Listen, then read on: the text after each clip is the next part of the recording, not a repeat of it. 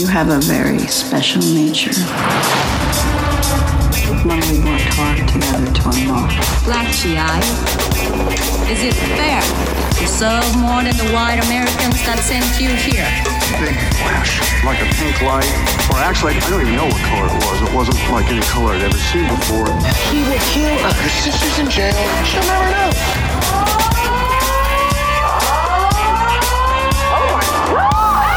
Don't kill nobody. I'll kill every single one of you white motherfuckers. Snitches get stitches. Pull me out. Everything's gonna be a-okay. Hey everyone, welcome back to another episode of Sleazoids, the podcast where we go down the rabbit hole of 20th century genre fare from the most influential canon classics to the trashiest exploitation films we can get our hands on and invite you to tag along in helping us create a canon of sleaze. Each week is a double feature grindhouse style where we discuss two films loosely related by subject, genre, actor, filmmaker, or franchise, and at the end of each episode, along with our honorary Sleazoids, which you can become by subscribing on Patreon. We're talking John Le sad boy pictures. Come come check out the sleaze. We decide on all the official ratings and rankings for every film that we cover. Patreon subscribers also get an on air shout out and two bonus episodes every single month, which we are approaching three years Yeah. of bonus Jesus. episodes, some like 70 plus bonus uh, episodes, as well as like t- almost 20 plus bonus transmissions where we talk about new release films. Yeah. Um, so if you haven't made the jump yet, uh, I would definitely take a look over at that patreon.com slash sleazoids podcast. And speaking of which, we did have a lot of people make the jump this week. So we're going to give them their shout outs. We have uh, Wyatt Duncan, Corey Donovan, Christian B, James Barnett, Austin uh, J, who actually pledged at the uh, ten dollar a month. Who's going to be joining Oh, us for this month's um, uh, virtual screening that we do with the ten dollar patrons, which has been a lot of fun lately. Yeah, a lot more people them. hanging out in there with us. Um, Lance Garrison, uh, Bradley V, who actually upgraded from five to ten dollars as well for this month, so he'll be joining us. Well, can't wait to see you guys. Sweet. Uh, we also have Alec Nelson, uh, Mark Brinton, Yoshi Hewitt, JJ Henderson, um, Sean Barrett, Adam Hoopsher, Amanda Krupp, and that's everyone. Awesome. Thank you so Thanks much, guys. so much for becoming patrons. Hope you guys are all enjoying the uh, bonus episodes and all the bonus uh, content. And I hope you guys enjoyed me trying to pronounce your names, which is uh, what the section of the show is now. Always a good time. Uh, but that's the one plug for the week. The other plug, as always, is uh, Apple Podcasts. If you guys are listening on Apple Podcasts, and I know that you are, I see the stats. I see you right now. You think I don't see you, but I do. We're Uh, looking right at you. scroll down to the bottom uh, of your app while you're listening to this exact episode and give us a good, good old rating and review down there. It helps us climb the ranks over at iTunes and helps us find uh, new listeners. Yes. Uh, and also the new plug. Uh, we've got merch, Sleazoids merch. If you We guys like it. the the logo art, uh, poster art that Trevor Henderson did for us that we use for the show, you can Yeah. now put that on anything you want: mugs, uh, uh, hoodies, shirts, notepads. Pillows. Some, someone bought a pillow. yeah, sleep on our brand, baby. Well, Uh, don't sleep find- on it. P- pick up some stuff. You can find uh, the link to all of our merch in the description of this episode, or also on on the website at sleazoidspodcast.com. Oh yeah. um, getting real official around here. It's been weird, man. This is the Yeah, it's uh, crazy. This is uh, I mean, not to get like super uh, crazy already, but like, um, you know, this is the the official third year anniversary of doing this show. 2020 Yeah. Was a weird year for just about everyone. it was. Um, it, it, it was okay for the for the show, I'd say, but uh, yeah, it was a a very strange time. My God.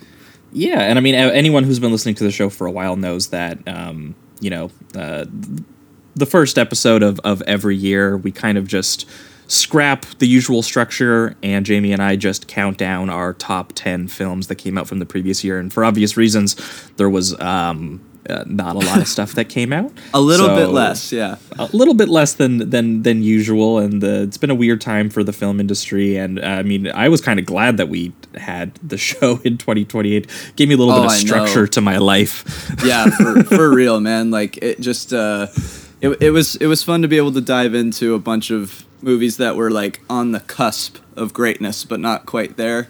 But uh, I don't know. In in every other year, it seemed like I wouldn't uh, have watched as much as I as I did this year, and I was able to just dive into like all the DTV trash, just everything. So that was pretty fun.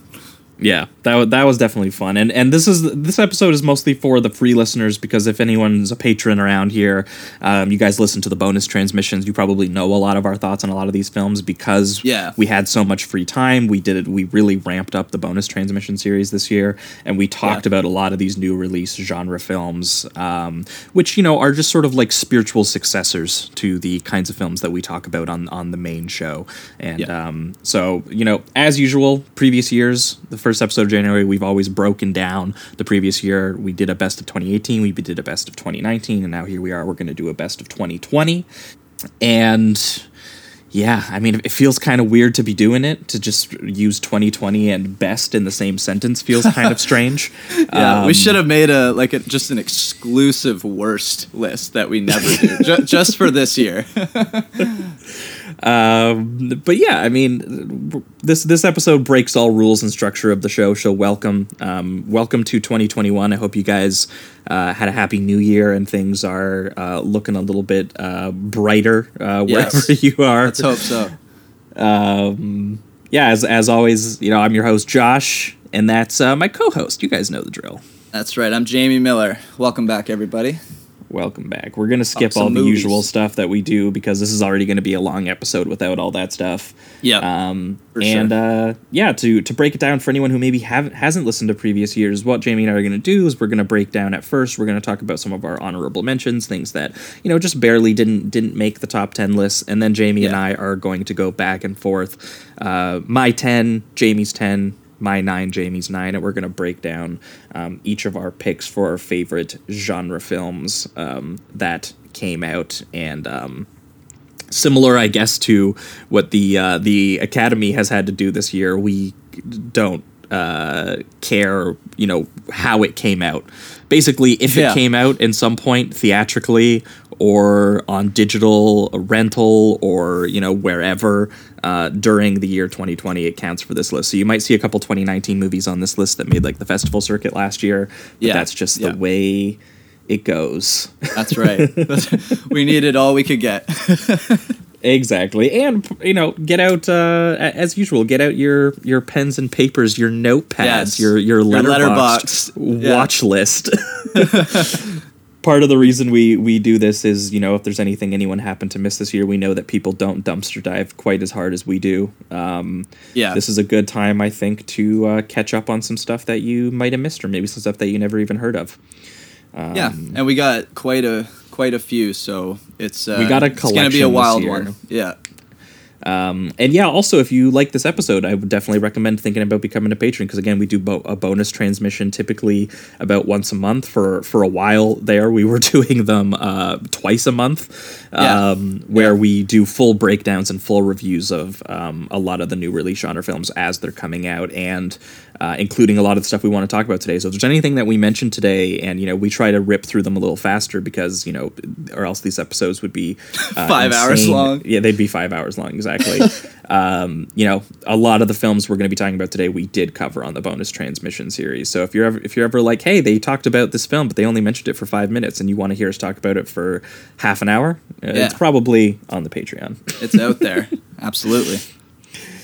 But that being said, what do you what do you say? We jump into it. Honorable Yeah. mentions. Let's do it. 2020, Oh. baby. All right, so let's jump into the honorable mentions. Um, this year, uh, switching up the structure a tiny bit, I think Jamie and I, uh, rather than each listing out our own lists of honorable mentions, because there's going to be so much crossover this year, Yeah. Uh, I think Jamie and I are each going to go back and forth on our honorable mentions picks, and we'll maybe just say when something else was also on our honorable mentions or might appear Yeah. later on our list or something like that.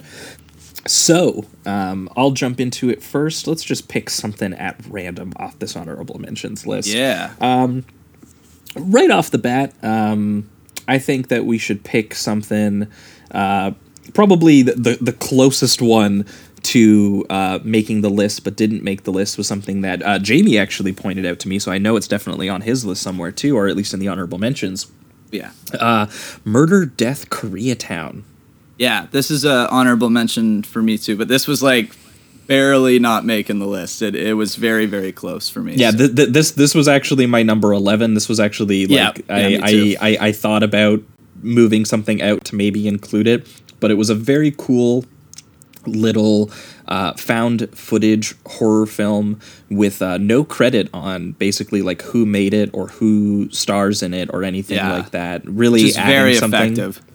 Yeah, it really does contribute something to the idea of you know this is just random footage that's being that that is being found, and you know as much as found footage sometimes can feel a little lazy. I didn't find this one that at all. I found it um, very interesting. It's basically just about a guy. Someone um, gets murdered in uh, you know in his neighborhood in Los Angeles, and he starts filming uh, you know interviews with the people who you know live in the surrounding area, trying to get to the bottom of it. Because there's sort of weird details about the murder on like you know how did the body make its way over there? The official police story doesn't really sound right, and the Yeah. film slowly morphs into basically like this conspiratorial uh, descent into obsession and madness on behalf of this character where you don't really he's starting to see signs about uh, maybe a homeless cult of aliens Yeah. who are trying And to it- like kill And it- people and, stuff And, and it, it starts to even like break down his relationship and and there's people that he's questioning once he hits a certain point in the investigation they start going like dude i'm not seeing what you're seeing and it, it, it kind of uh, as it breaks down you're either wondering like is this guy just kind of mentally breaking down or is there something else here? And it's it really rides that line uh, pretty geniusly. So I, I, Mhm, and- I really enjoyed it Yeah, me too. And you definitely start wondering like if he is going if he is killing people at a, at a certain point. And Yeah. yeah. Any any movie that typically is about sort of like the obs- subjective obsession of a character, I find is very good material for genre films. It's it's a huge reason why I latch on to things like uh, Bong Joon Ho's Memories of Murder or like um, uh, David Fincher's Zodiac or something like that. Um, and this is kind of like a horror found footage um, version of like one of the characters who might have appeared Yeah. in, in, in, in those kinds of, of movies. And I like Um, the way they use uh, L.A. as well because he's like going Yes. through just his kind of like apartment complex, but he's going through a lot of back alleys and he's like talking with with homeless people and stuff like that. It's very very interesting, very cool way of using the setting. So yeah, highly Mm-hmm. recommend. I like the way he uh, digitally films, like also like his computer screens and the research and stuff that he's doing and stuff too. Gives it kind of like this screen on screen kind of uh, formal uh, trickery to it that I liked. Yeah, for Um, sure. But yeah, that was a very cool movie. And uh, other than if Jamie hadn't have even logged it, I don't know that I even would have heard of it. So that was one Yeah. that uh, I wanted to start off with something maybe that people wouldn't have heard of. Yeah, shout check out that to out. uh, Cameron, uh, who was on the pod just a, a week or two ago, because he's the one Mm-hmm. that introduced it to me. I just saw him on Letterboxd, so yeah, it was a really cool find. Hell yeah. Uh, but an honorable mention for you. Uh, the honorable mention for me next will be uh, The Vast of Night, directed by Andrew Patterson. Very cool. This is one for me as well. Yeah, yeah. It's uh, so basically it's about like two teenagers that uh, that uh, run a radio station, and they essentially are told this kind of story from a couple of the townsfolk about this. Uh, you know these these military experiments and things of that nature, and uh, kind of making contact with extraterrestrial life. And just as it unfolds, it's very uh, very slow. A lot of just nice nicely shot dialogue but then as it goes you know kind of the conspiracy unravels a little bit and we we get to see some really cool science fiction imagery and i won't spoil it too much here but uh but it's it's nice it, i will say it's it's very quiet it is something that you'll have to deal with if you don't like uh you don't like a lot of talking you might not en- enjoy it too much but i thought it was really intriguing really loved the mood. It's based in the 50s so it's kind of got that vibe as well. Um, but yeah, yeah, I, I thought it was great. Yeah, it reminded me of like a like a, a very small independent version of it's you know it's got a little bit of Twilight Zone, a little bit of sort of like Close Encounters of the Third Kind. Yeah, for um, sure. and and also like those old sort of like radio broadcasts sci-fi stories. Like I'm thinking like War of the Worlds or something like that too. Absolutely, and I love like th- you know they have that kind of uh, when I said like '50s vibe, we have characters in here saying stuff like "Oh Jeepers" and stuff like that, and I just I kind of I love that. It makes me feel like warm inside. So uh, so yeah, it was it was a really interesting, kind of very small uh, science fiction movie. Abso- absolutely, yeah. And I, I remember really appreciating its kind of like slow, quiet, sort of like campfire story vibe to it a little bit. It reminded me also a little bit of John Carpenter's The Fog with like the Yeah. uh, the the radio broadcast in like the small, foggy, sleepy town kind of thing. Has a little bit of that going on too. So I definitely recommend that one as well. Yeah, and it was nice to Um, see uh, Jake Horowitz uh, not in a bad movie there because we saw him in you go. Castle Freak, which uh, we didn't love that guy. remake. Yeah, Poor but he, he was good in this one. So Yes, uh, another honorable mention for me that um, made the festival circuit actually in 2019, but came out sometime this summer. Uh, Quentin uh, Dupieux's Deerskin. oh, nice, yeah. Which is this is, uh, a weird movie. Liked it. Yeah, though. he's the It's uh, also French record producer and uh, director behind the film Rubber, which some of you might be uh, be aware of. He's Yeah. kind of like a uh, comedy genre guy, and Deerskin is definitely in that same sort of realm. Um, is Rubber more um, like this one? I found to be like very restrained and kind of quiet with its comedy. It's it's very funny, but like there's not a lot of uh, besides the the murder kind of parts. There's a lot of very slow like dialogue talking in bars and things like that. Is Rubber more energetic? Have you seen Rubber? I only have seen clips of Rubber, and it definitely Okay. seemed more like overtly like a parody than this does. Got- like this, gotcha. this, this formally operates as like you know, sort of like a festival art film, like the way that you Yeah. would, would would normally see something that plays a festival. But Absolutely. very slowly, it, it it has just like this insanely absurd pre- premise of. Um, Jean Dujardin, who some of you might know, um, obviously as the the lead in, in the artist, um, and he's a dude in this who, uh, again, talking about obsession, um, he becomes obsessed with this designer deerskin jacket and how it gives him, as he puts it, killer style. Um, and it- this movie basically just takes that pun as literally as it can, and it slowly morphs into like a weird serial killer film, sort of something like Angst or Henry Portrait of a Serial Killer, um, but basically just about like this bougie French midlife crisis that this Yeah. guy has about you know sort of like fashion and uh, And he has- filmmaking. and he has this obsession with uh make he wants to be one he has this jacket that he sp- spent like four grand on or something like that so he's very proud of it and he ends up having this obsession with wanting to be the only one with a jacket so he starts paying off people to like take off their jackets and he speeds away from them uh, and then it, tur- and then of course it divulges into like murder and some craziness with a. He, he literally takes a uh, the edge of a one of the fans, like the fan ceiling, and just starts killing people with it. It's it's a wild, wild movie. So Yeah, I, I love when he starts like orchestrating like independent film productions just to like Kill be people. like you got you guys are actors and this is a story about how all of you take off your jackets. yeah, yeah. And he's like, now just put it in my trunk, and he speeds off. And every single time he did it, even though it's a very simple gag, I actually lost my mind. I thought it was very, very funny. Um, it was Yeah, a little it- too strange it- for me to like get to that top ten, but I, Yeah. I just really respected it. yeah, I needed to, to, to I think give it another watch, but it did Yeah, me remind too. me of like a, a more overt comedy version of something like House that Jack built, where it just traces Right. his bizarre serial killing pathology that stems from him being wanting to be the only person wearing a jacket in the world and it, it takes i was just surprised that not only does the movie take that seriously enough that it's kind of horror but like um, the performance by dujardin like he commits to the pathology in a way that you know it's so cartoony but you know and it, Yeah. I, I was able i was able to track it and i had a really good time with that one Yeah, yeah, I agree. I had a good one. Uh, so this next one uh, is is is the one, the boy, uh, Unhinged, featuring Big Boy Yes. Russell Crowe, uh, Yeah, this directed is by obviously also on mine for anyone who heard the bonus transmission where jamie and i almost convinced each other that it was actually a four star movie oh man, it might be. It like honestly, I, I've watched it twice this year. I do plan on watching it again. I just think uh, I I have an absolute blast with this thing. Uh, it's directed by uh, Derrick Bort, and, or is, is it Borte or Bort? Do you know? Uh, do you know what? I hadn't even heard of this guy before this, so no idea. Okay, fair enough. But uh, uh, so basically, it's very simple. You got Russell Crowe and uh, Caren Pistorius. And basically, uh, Caren plays this woman who is uh, driving her kid to school, and on the way, she kind of honks at, at Russell Crowe's character, and they get into a little bit of a a little bit of an argument, and road rage uh, entirely takes over Russell Crowe's character, and just chaos ensues. And it's a good, like, tight hour and a half thriller of just him completely trying to ruin uh, this woman's life and eventually end her life.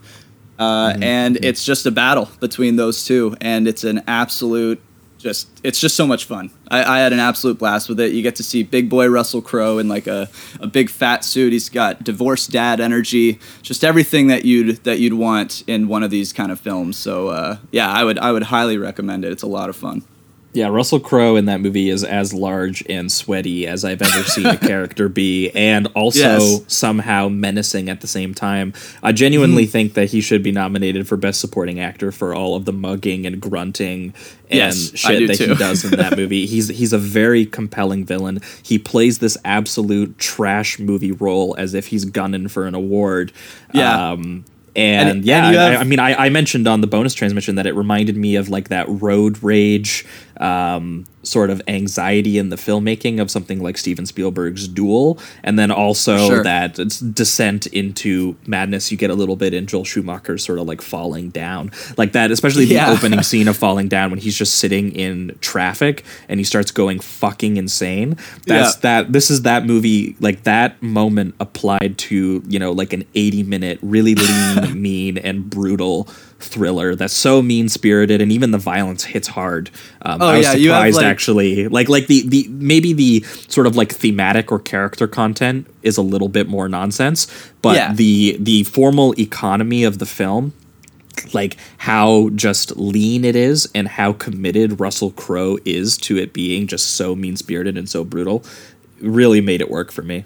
Yeah, absolutely. And you have a hilarious shot of Russell Crowe just holding up his giant ass fist and a 12 year old just running straight into it. And that's always hilarious. So, yeah, highly recommend Unhinged. Unhinged. Lots of uh, child violence uh, on the 2020 list. yeah, yeah. We, we hate them kids is, is full on on 2020. yes.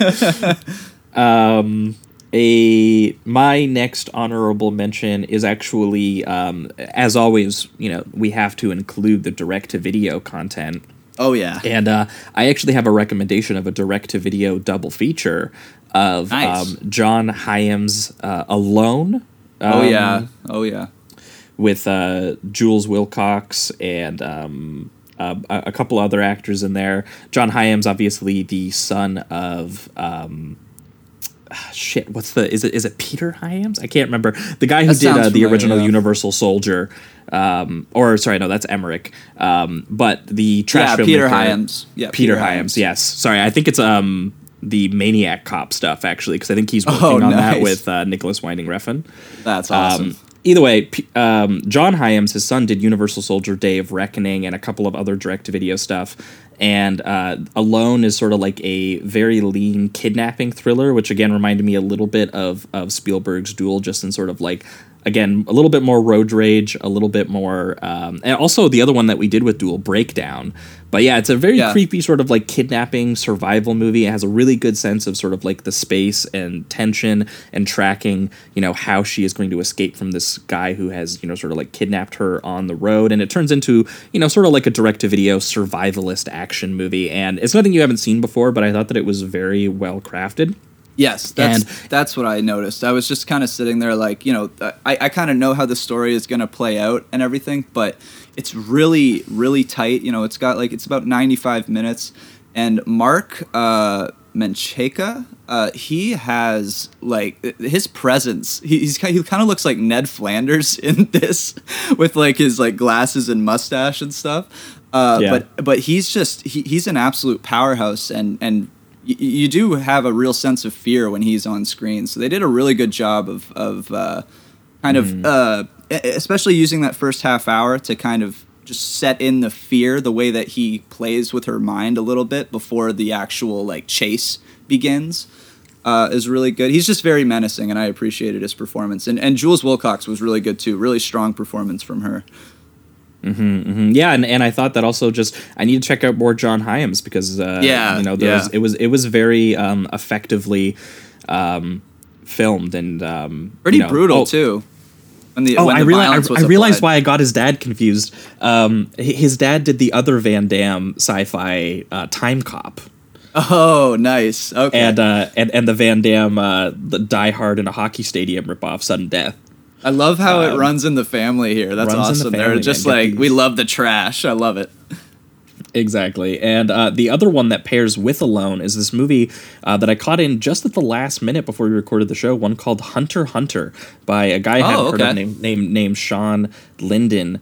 Um, and it actually has uh, Devon Sawa in it, who we talked about in The Fanatic last year, which I think was on our honorable mentions. Oh, that's He's is he the guy that plays the dad? Yes, so he plays. um, he plays the Limp Bizkit. Uh, that is nice. That is right. nice. That's right. Beautiful. Um, and obviously, obviously, he's the main lead from the original Final Destination film. Um, but yeah, in, Okay, in, right. in this, uh, he lives with his wife and daughter, who are a fur trapping family. Basically, you know, they've just been hunters in their family for generation, and they kind of live um, off the the books in a conservation area with the animals and stuff like that. Um, Mm-hmm. And they they kind of talk a little bit about you know how their way of life is being outmoded because they don't really like go to town and go grocery shopping. Like their his daughter doesn't go to school; she just hunts all day with him. They they literally live off the land, sort of like nomadically and but there is this wolf that is hanging around and they assume that it's you know um, um, a rabid wolf or it's uh, it's an evil wolf because it's not just killing for food anymore it's killing for pleasure and they also think that maybe it's actually killing people and that they're in danger and I won't say anything more about the film because I thought that similar to Alone it was going to be another sort of like logistic based survivalist kind of action film where they just fight Right. this wolf um, and it absolutely turns into something more akin to a really graphic serial killer style film that Oh, I cool. didn't anticipate, and it has um, one of the most grisly and gruesome, uh, like final climactic set pieces that I saw in a movie. Um, and that's all I'll say about it. So I would recommend checking that out if you want uh, direct to video um, sort of genre trash that came out this year that um, is more interesting than I than I thought. Those two really stood out. Nice. Yeah, I'll, I'll have to check that out. I actually missed that one. Uh, my next one is this. I just had to do it. Uh, I, I thought this was a really fun movie. Uh, Fat Man, directed by Eshom Nelms and Ian Nelms.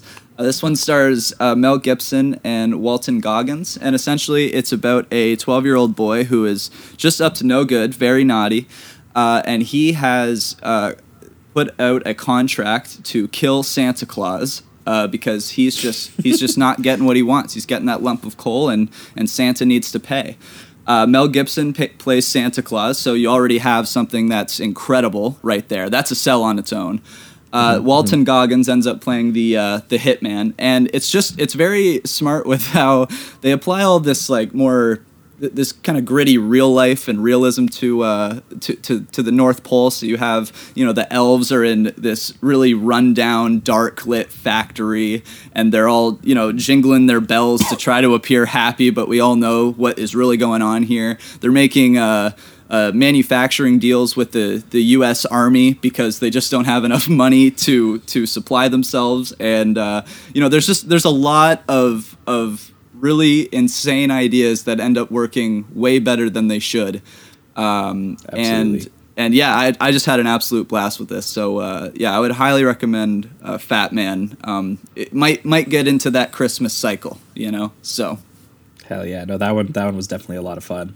Yeah, I had a blast. Um, one uh, next for me is um, uh, She Dies Tomorrow, which was one Ooh, that also just uh, I didn't I didn't get a chance to rewatch it. If I might have rewatched it, it might have even got a little bit closer. Um, Yeah, list, but it's but it's but it's by. Amy Seimetz and Jamie and I. We did a bonus transmission where we were, where we talked about it, but it was one of those ones where we kind of felt like we were discovering the film as it was going on. It's very sort Yeah. of like um, abstract and moody and it's it's about um, a woman who is overtaken by the notion and the feeling, um, a prevailing feeling that she is going to die the next day, and that um, the movie sort of takes on the psychological subjectivity of you know that sort of emotional and psychic spiral connected to that idea. But then it's also a little bit of like that idea starts spreading to and infecting other people and infecting the world in something that almost Shyamalan style, like something like The Happening.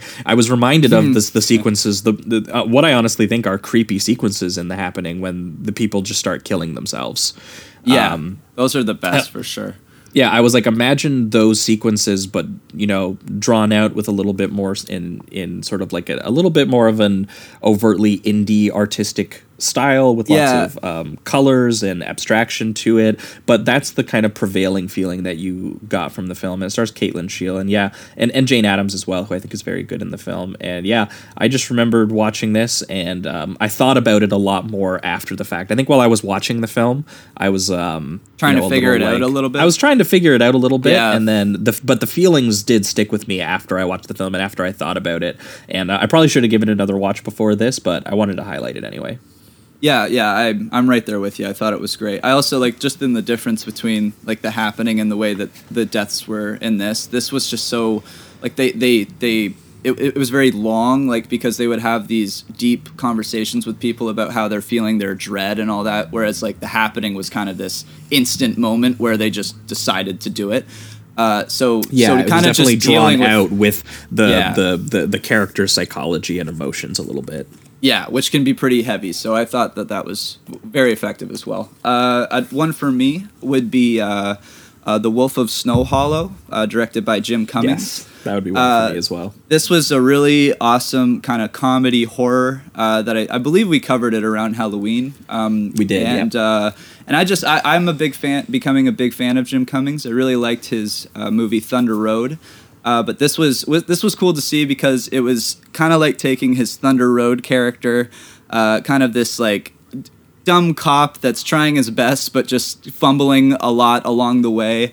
Uh, but then the in, instead of just that straightforward kind of drama narrative, we have the horror element of a uh, werewolf coming into town and and killing people and doing a bunch of insane stuff like that. And, and as the movie uh, goes on, it kind of unravels to reveal something else that's going on uh, that I won't spoil. But it's very funny, and it actually isn't afraid to show uh, some some real gore and some blood. So I had I Yeah. had, just had a really good time with it.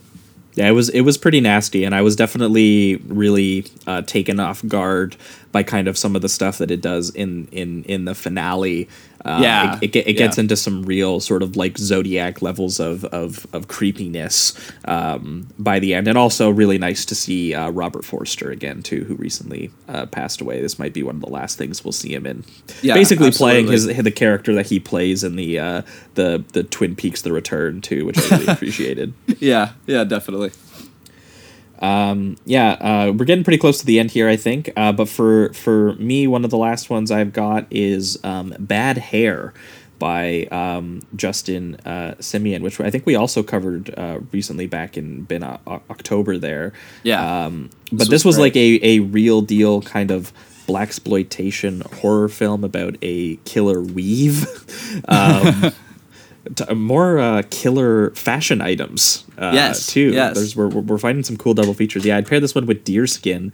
Um, but yeah, just just the way that this actually works as sort of like a period uh, horror film taking place in the 80s. It reminded uh, both Jamie and I of um, In Fabric about the killer dress Yeah. And also too how it's a bit of an, an, an industry satire of you know sort of like um, corporate television where she kind of works for like sort of like an um, a, a BET or MTV style news station where they uh, sorry not news station uh, music video uh, Right. station and yeah it, gets a little bit into sort of like Spike Lee a little bit of bamboozled and and things like that as well so you know I was um I was uh, quite surprised by it even if I think that I I remember we were kind of confused about you know sort of its its its messages about sort of like uh, straight hair versus natural hair Yeah, yeah. Um, um, I, I do think that it's pretty effectively drawn in the actual filmmaking itself. And for a first time stab at, at horror filmmaking, I thought Justin Simien actually did um, a pretty a pretty interesting job. Some of the sequences you wouldn't think that hair could convincingly brutally murder someone on screen, but he finds a way.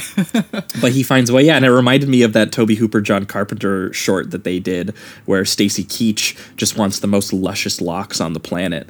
Um, so yeah, Yeah. I had a good time with it. yeah, absolutely. I'd put that on my list too. Uh, one for me was uh, Capone uh, by Yes, Josh this would be Trank. for me too. uh, which was cool too. We got we got Josh on the on the show this year. Friend of Um, the show, Josh that's Trank. That's right. That's right. Uh, and I yeah this I thought this was really really underrated. Um, I don't think it quite hit what it was what it was going for, uh, so I didn't give it that four. But it, it's it's something where it's basically Capone in his stages of uh, dementia, and he's just kind of walking through his past as he's also dealing with the the modern physical toll that that it's taking on him. Uh, and so you're dealing with like he's t- having these flashbacks of like walking through his his time as a as a you know gangster, um, and then at the same time he's he's going back to reality where he's throwing up constantly. He's got this blood red like Tom Hardy has this blood red eye the entire time. He just looks sickly, just horrible. He's he's eating a carrot instead of a cigar at, at one point. It's just uh, basically you're watching the deterioration of Capone. Um, Yeah, and, and and credit needs to be given to Trank too for how uncommercial of a premise that that is. Like Oh, just yeah. the idea of And the way he does it. You know, Capone has inspired so many sort of like mythic gangster films. I mean, Right. shit, he inspired the original Scarface. Yeah, yeah, Um, and like know, his an, whole an entire perso- genre of film exists because of Capone as like an image, and his idea was to break Capone down and just Yeah. take it, take you through the ugliest, most unglamorous time period in his life when he was when Tom Hardy basically just plays him as a dementia-ridden Wario, just snarling and yeah, shitting and, growling. he shits himself like five times, and I'm not even exaggerating. It's it's one of those things where he takes all of the coolness of the character and just rips it away from him, and I think that's honestly deserving, at least uh, when you're telling this era of his life. So uh, yeah, I thought I thought it was a lot better than people said it was, and I would recommend it if you haven't checked it out already. Definitely, definitely. It had actually one of my favorite sequences in a movie this year, which was that one where uh, Josh Trank basically replicates sort of like the dreamier sequences that take place in The Shining, like when Yeah. he's walking around the Overlook Hotel and things just start sort of like merging and disintegrating um, between his memories and the the literal place that he's in, and you know, sort of like his his psychology that's breaking down, and being able to see that done, but to like an old timey gangster character, like someone that Edward G. Robinson would have played back in the day. Yeah. Just a really, really genius idea. So I gotta Yeah. give credit to Trank there, and and, and good luck to him on uh, getting future things made. Yeah. because uh, people seem to really have it out for him, and uh, yeah, people were really uh, like this is probably the lowest rated movie we're gonna include on our list today. Yeah, I think it's got like a 2.2 or something like that, which I just it's it, I think it's criminally underrated in my opinion. Yeah. So Yeah. Um, and the last one for me is uh, one called Sputnik, directed by Egor Abramenko, which was um, uh, sort of like a, a loose um, alien meets arrival, but during the Cold War style film where basically an astronaut brings back this sort of like creature back inside him and it turns out to be sort of like this symbiotic kind of like creepy little venom style uh, Yeah. alien monster that uh, lives inside of his body and what it kind of turns out to be is a little bit of a critique of sort of like the bureaucracy and the sort of military industrial complex and how it kind of dehumanizes um, the people who are you know genuinely interested in in the science and the belief uh, in in sort of like space travel and and and things like that. But um, it was pretty effectively made, and there's some really really creepy and cool sequences involving the alien, involving the interrogation sequence in the military bunkers, and and And and, things uh, like that. I was impressed and some surprisingly good uh, CGI for for the for the alien. for sure. Because yeah. I was surprised, just because usually when you go to these the, the films that don't have the, the biggest budget, you know, it, it, it can be a risk when you're doing something like that. But I, fe- I thought it looked really really good, and I was shocked by that. So wanted to throw that out there too. Hell yeah! You got any more? Uh, yeah, I'm just I've got like like four here, but I they're I'm just gonna them out there and and people can add them to the list if they want. This one is just personally for me because I just had such a good time with it. Assassin 33 AD, directed by Jim Carroll. I mean, shit. you, you you should you should probably double feature it with the the uh, Christian genre movie uh, direct to video Beckman, right? Beckman, right? Not Beckham. Yeah, Beckman. Uh, yeah, absolutely. Double feature these bad boys. Uh, I won't go too into detail, but essentially, a dude travels back in time to kill Jesus because he because God killed his family, and then and then there's a bunch of time travel shit, and I'll I'll just leave it at that. But very is- ambitious, very weird. yeah, it's galaxy brain stuff. It's totally dumb and out there, but I just had a, a blast with it. It was so much fun, and yeah, it actually would be pretty awesome to double feature with uh, with Beckman, which is the Christian John Wick, essentially. Uh, Hell yeah. moving on from that, we had uh, Underwater uh, by William Eubank, which I thought Yep. was a pretty simple, just kind of like a, uh contained thriller uh, within a, a a ship or like a submarine kind of thing, and basically something down there is unleashed and they have to deal with a bunch of crazy monsters but the most uh, compelling part of this movie is honestly how they have to deal with the the living in the ship and how just there's so much weight to everything. A lot of this movie has like their whole they have these uh these uh, these suits that they wear and, and they're just they seem so heavy and there's a lot of detail in the actual geography of the ship and, and all that so I, I I was very impressed by that um, gave it a solid Yeah. three stars Yeah, under underwater and Sputnik might be cool together too for little uh, Oh, yeah. like alien riffs. There's uh, I, I I thought particularly in underwater that the, just the photography, especially before they go underwater into the CG sequences, with which I think gets a little bit muddier, even yeah, as I they start agree. introducing you know some of the Cthulhu elements, which I thought was kind of cool. Yeah. but before that, when it's just the logistics of how do we um, survive, you know, the sort of like un- underwater ship going down almost. Right. You know uh, it's shot by uh, Bojan um, Bazelli, who's obviously um, Gore Verbinski's cinematographer now, but he also shot like some Abel Ferrara back in the day, like King of New York. Um, so the the low light, sort of like claustrophobic, wide angle photography of all like you know, sort of like the analog tech and like their suits and like the they even have like glowing sci-fi power suit looking stuff. Um, that Yeah. stuff reminded me a lot of like the old school um, science fiction of stuff like you know where it was really tangible. You know, things like Star Wars, things like Alien. Yeah, that's exactly how it felt for sure. Uh, so just a just a few more here. We'll throw them out. Uh, Bloodshot, directed by Dave Wilson with uh, Vin Nice. Diesel. This is just like that that awesome kind of DTV action trash kind of stuff. It's it's uh, overall Even you know, even even though it wasn't, it was an expensive film. Oh well, I will say it kind of looks that way.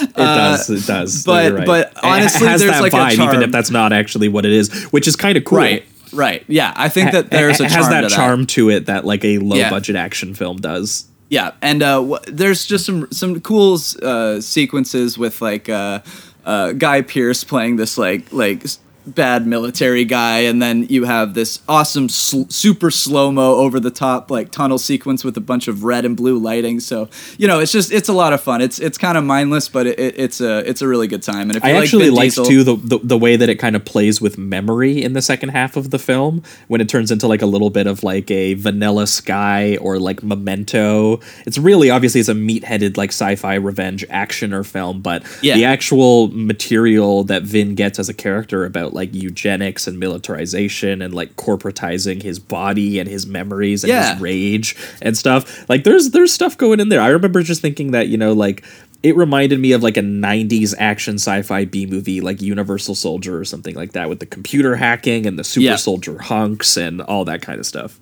Exactly, and, we love that on It's the fun. show. So Definitely Uh, it's fun. and then the last two, real quick, is uh, The Beach House, directed by Jeffrey A. Brown, which I really did actually want to rewatch. I just didn't get a chance to do it.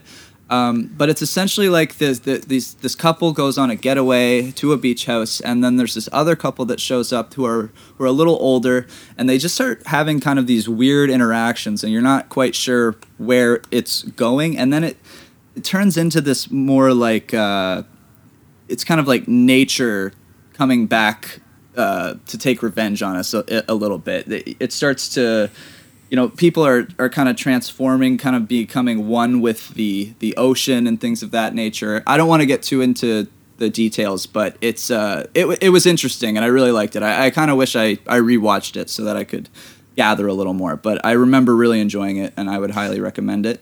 Yeah, one of one Um, of the more uh, creepy, sort of like cosmic atmosphere Yeah. kind of films that actually came out this year. Like more so anyway than um, uh, Castle Freak, which posited itself as like a, uh, you know, like the the Lovecraft remake we should all be talking about. Apparently, yeah. um, and then the last one is a true history of the Kelly Gang, directed Nice. by Justin Kurzel. And I just had a really good time with this. I thought George McKay was unbelievable uh, in in this movie, and I I just liked how it kind of muddied the the line between fiction and nonfiction when it comes to Kelly's story. It's kind of like you're getting his perspective rather than a true historian's perspective, and and there's something really interesting about that. Uh, and then there's also like a killer uh, final 20 minute action sequence involving like him just in this giant metal suit getting shot at and it's it's it's wild so uh, yeah i would i would also highly recommend uh, true history of the kelly gang Nice. Oh, and actually, because you're done, I just realized I have one on my list. I didn't scroll down that I have to throw in. Uh, Greyhound. Oh, hell yeah. Um, Hell yeah. Aaron Schneider, Tom Hanks, uh, a, a little bit less genre-y just because it's you know it's a but it is a it is a a, a war film. Yeah. Um, but it was it was actually written by Tom Hanks, and I remember being impressed in particular because it's not a very show-offy performance.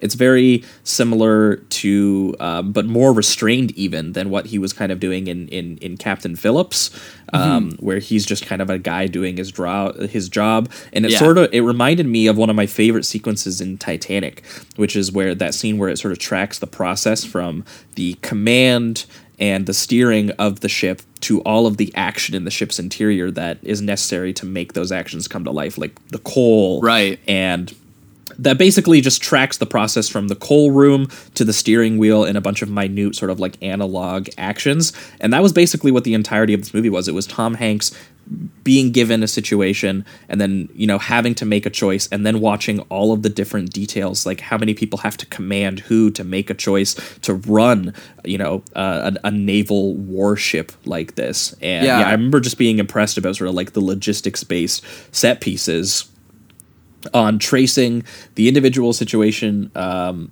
it it itself and the the people sort of like making the decisions and how they don't fucking go insane. And i remember just you know feeling by the end after all the psychological stress is kind of over you're just kind of relieved for them.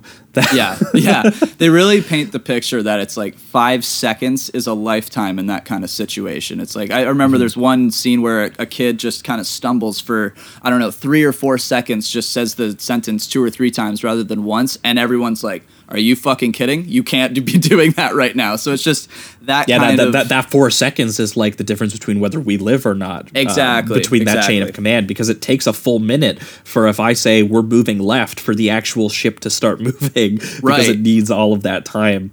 Yeah. Yeah, so the way wild. that it, the way that it traces the the psychological stress of having to make those decisions and maintains the geography of those calculations and the physical action made by the giant boat, the piece of machinery itself. I remember being quite taken with that. So yeah if anyone didn't get a chance to check that out, I'd recommend that. sure Fighting U-boats yeah it- seemed it- like a stressful thing. it, it did it did glad i didn't have to do it All right. Well, I think that, that will wrap it up for the honorable mentions. We we threw a bunch in there. Uh, if hopefully you guys got some recommendations, and now it's time to go to get to the meat, and we are going to jump right into it here. We are going to start off with the number tens for Oh, this yeah. year best genre films of 2020. all right Uh, for me, um, I am having fun with this pick because it's a it's a huge cheat because this movie uh, was really made like actually many years ago, but basically didn't get any sort of release in North America until 2020, um, Okay. and even then, it premiered I have the ba- same movie. essentially on YouTube. Crazy World. hell yeah that's my number 10 as well actually Fuck yeah! Well then, we we didn't even plan this, No, we didn't. That's awesome. so Yeah, that's that- just that's that's awesome. We can both jump into it sort of at the at the same time here then. But this is um, a Ugandan homemade action movie by uh, filmmaker some of you might be familiar with, Nabwana Ijiji. Yeah. and he is the guy famously behind sort of like the the much memed uh, low uh, not even low budget uh, no budget action film out of Uganda who killed Captain Alex uh, this Yeah. one is a follow-up to that and uh, another film that they did in between called Bad Black I did get And to check about a- that one out actually, which is good by the way. Yeah, me neither. Well, actually, I guess they would have made this technically before Bad Black. I think. Oh, So yeah, maybe they made. yeah. But but but this is coming out what four years even after Bad Black was made. Yeah. Um, so it, it took a long time for us to be able to to see this, and it, and it played the Toronto International Film Festival at a midnight screening that was packed, and apparently people just had an absolute blast. So unfortunately, we didn't get to see it till it played at home for us. Yeah. Um, but but but the the TIFF actually offered it online for free to watch for like a week before uh, sort of when the fir- pandemic first hit. That's awesome. And this film is about a gang of child snatching gangsters who um, kidnap a ki- a bunch of kids uh, called the Waka Stars. They are the action stars of Wakaliwood, Uganda's Hollywood, and these small kids are turns out they are kung fu masters, and Oh, their yeah. father and some other characters are also um, action stars. And the film just has a true passion for action film and action cinema, and uh, they clearly pirate a lot of American action films and watch them and just truly love them. And this film was just 60 minutes of absolutely hilarious and amateur action filmmaking filled with so much joy. It reminded me Yeah. of back in the day when I used to get together with my friends and we would have just watched, you know, some sort of Arnold Schwarzenegger movie. We got out our camcorder and we started shooting some stuff, and then you put it into the video editor and you start, you know, making your own stuff. And obviously, it's not, you know, anywhere near as good. Um, but shit, this is better than anything I made when I was a kid. They, I, I was yeah. most impressed by just, despite the fact that it's operating in these cliches, and despite the fact that they clearly have no money, this it was a total blast blast to watch. I found it so funny and so fun, and even some of the action, it's ambitious. Even if some of it doesn't Yes. work, the rhythm and the structure and the basic idea mean- of it is all there. They clearly love these movies.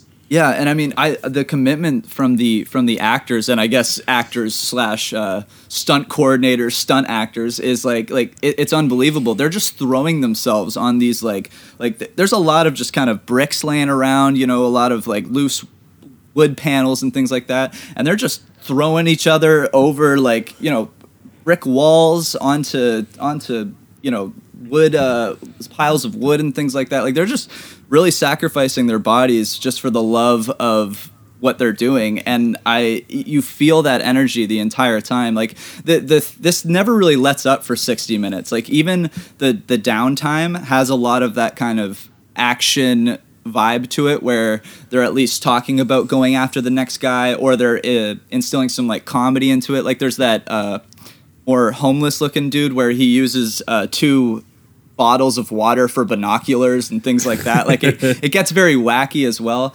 Uh, and I just, I, you know, I love the passion, the commitment. They're they're very self aware with their comedy, which I can always appreciate. Dude, Uh, I, I, I loved the Nabwana himself, the director, does commentary over the entire movie while you're watching it, as if he's like a friend in the room with you watching the movie. Right, and so right. many times he's like, "Oh, what are these? You got? What are the Waka stars gonna do now?" Yeah, yeah, Uh, or great. or at random intervals in the movie, he will literally just yell, "Movie!" and for some reason you get fucking so stoked. I get. I don't. Yeah, absolutely. I don't know what it is like that because that idea of having kind of like a narrator that's not necessarily narrating the movie but just kind of being a hype man that Yeah. sounds really really dumb honestly and I think in any other context it wouldn't work but they find a way it's like it just matches that kind of crazy energy that they're bringing to the screen and their action sequences all the time. So when you have another guy randomly yelling like "action star movie," you just get like super stoked instead of going like "where did that come from?" It it, it all uh, glues together really nicely uh, in some surprising ways. Yeah, yeah, no, definitely. And I, I thought there was just a lot of really like well timed jokes. And I love that Oh, the, yeah. the kidnapping gangsters when the kid starts doing kung fu on them and he takes out like three of them. There's just this aside where he's like, these kids are getting tougher all the time. We're talking about like seven year old children Yeah. who are kung fuing their asses. Yeah, hilarious. I also love uh, it- like there's a lot of creativity. I mean, just the image alone of the the the planet Earth dressed up in a suit and then shooting itself is just something that's honestly stuck with me since I watched the movie. It's this strange image that I'm like, wow, that is that is really over the top and crazy. Oh well, and and and the aside that they do to um uh where they literally have the piracy police show up in their movie because obviously Brilliant. the only way that they can watch a lot of these films is by pirating them. Yeah. And literally, like the people come in and they're like, "Hey, hey." Uh, uh, I think one dude gets sentenced to 20 years in prison for downloading Hobbs and Shaw, and obviously that's treated like a joke. Like it's such a good joke. That's such a good joke, and I don't even know if like they they might have legitimately loved uh, Hobbs and Shaw. I'm not sure because it was hard to tell with with the the tone of the joke. But either way, it's hilarious because I mean I hated that fucking movie, but because he's getting 20 years for Hobbs and Shaw, that's that's Not brilliant. So funny, like yeah, like 25 to life to watch uh, The Rock and fucking Jason Statham. So funny, Yeah. Hilarious. Yeah, yeah, and uh, yeah, I, I just uh, th- this movie was just clever and energetic and filled with filled with so many absurd jokes and meta jokes and commentary on on all the both ironic and unironic cliches that they're um, indulging in, and also just the idea of you know representing his own community. He he's so deep with you know the wanting to give these kids something, and uh, th- they're even self deprecating about it. They say insanity is just a Ugandan passport. Um, they also make it take a stab at Obama and Saddam. Talking yeah. about basically how they, you know, the, the the people in power, they don't need them. They don't need money to make the things that they want or to be happy. And shit, they they throw a trailer in for one of their other movies in the middle of it called Uncle Benyon, and he just goes, Uncle Benyon, can 2021? yeah, Hell yeah. And yeah, so you know, if you like roof chases and gunfights and kung fu children, um, a, a dude named Jackie Chad getting hit with an exploding arrow. Yeah. This is one of the most charming things I saw this year, and it has one of the quotes that actually makes me tear up when I think about it. Um, and now you know that action movies don't rot your brains; they're love stories. Yes, that's my yeah. That was my my favorite line from the whole thing for sure. Because it's like, and it's also just shows their their genuine passion and love for these things, rather than you know, there's not a the, an ounce of like mockery or, uh, and even when there is irony, it's it's all in in good fun and, and out of a passion for for the things they're doing. So I I loved it. It was so sincere and just energetic and a total blast. Yeah, it it, it, it honestly made um made like it was one of my f- obviously because we're including it on the list, but Yeah. it was one of the best action movies that came out this year. It was without a doubt, without a doubt. Um, and it was made for no money by a bunch of people in Uganda who just really fucking love action movies. And Yeah. I honestly, there was more passion in this 60 minutes than you see in half the shit that actually plays at multiplexes. So Absolutely. nowadays. Yep. 100%. Yeah, but that was our number 10. So since that was both of our number 10s, I guess I'll move on to my number 9 and maybe I don't think that we're going to have crossover here uh, this time.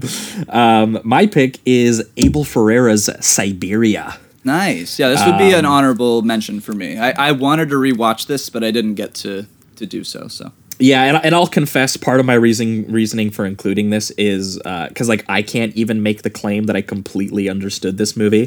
this was just one where the images themselves kept coming back into my head, and I kept thinking about it.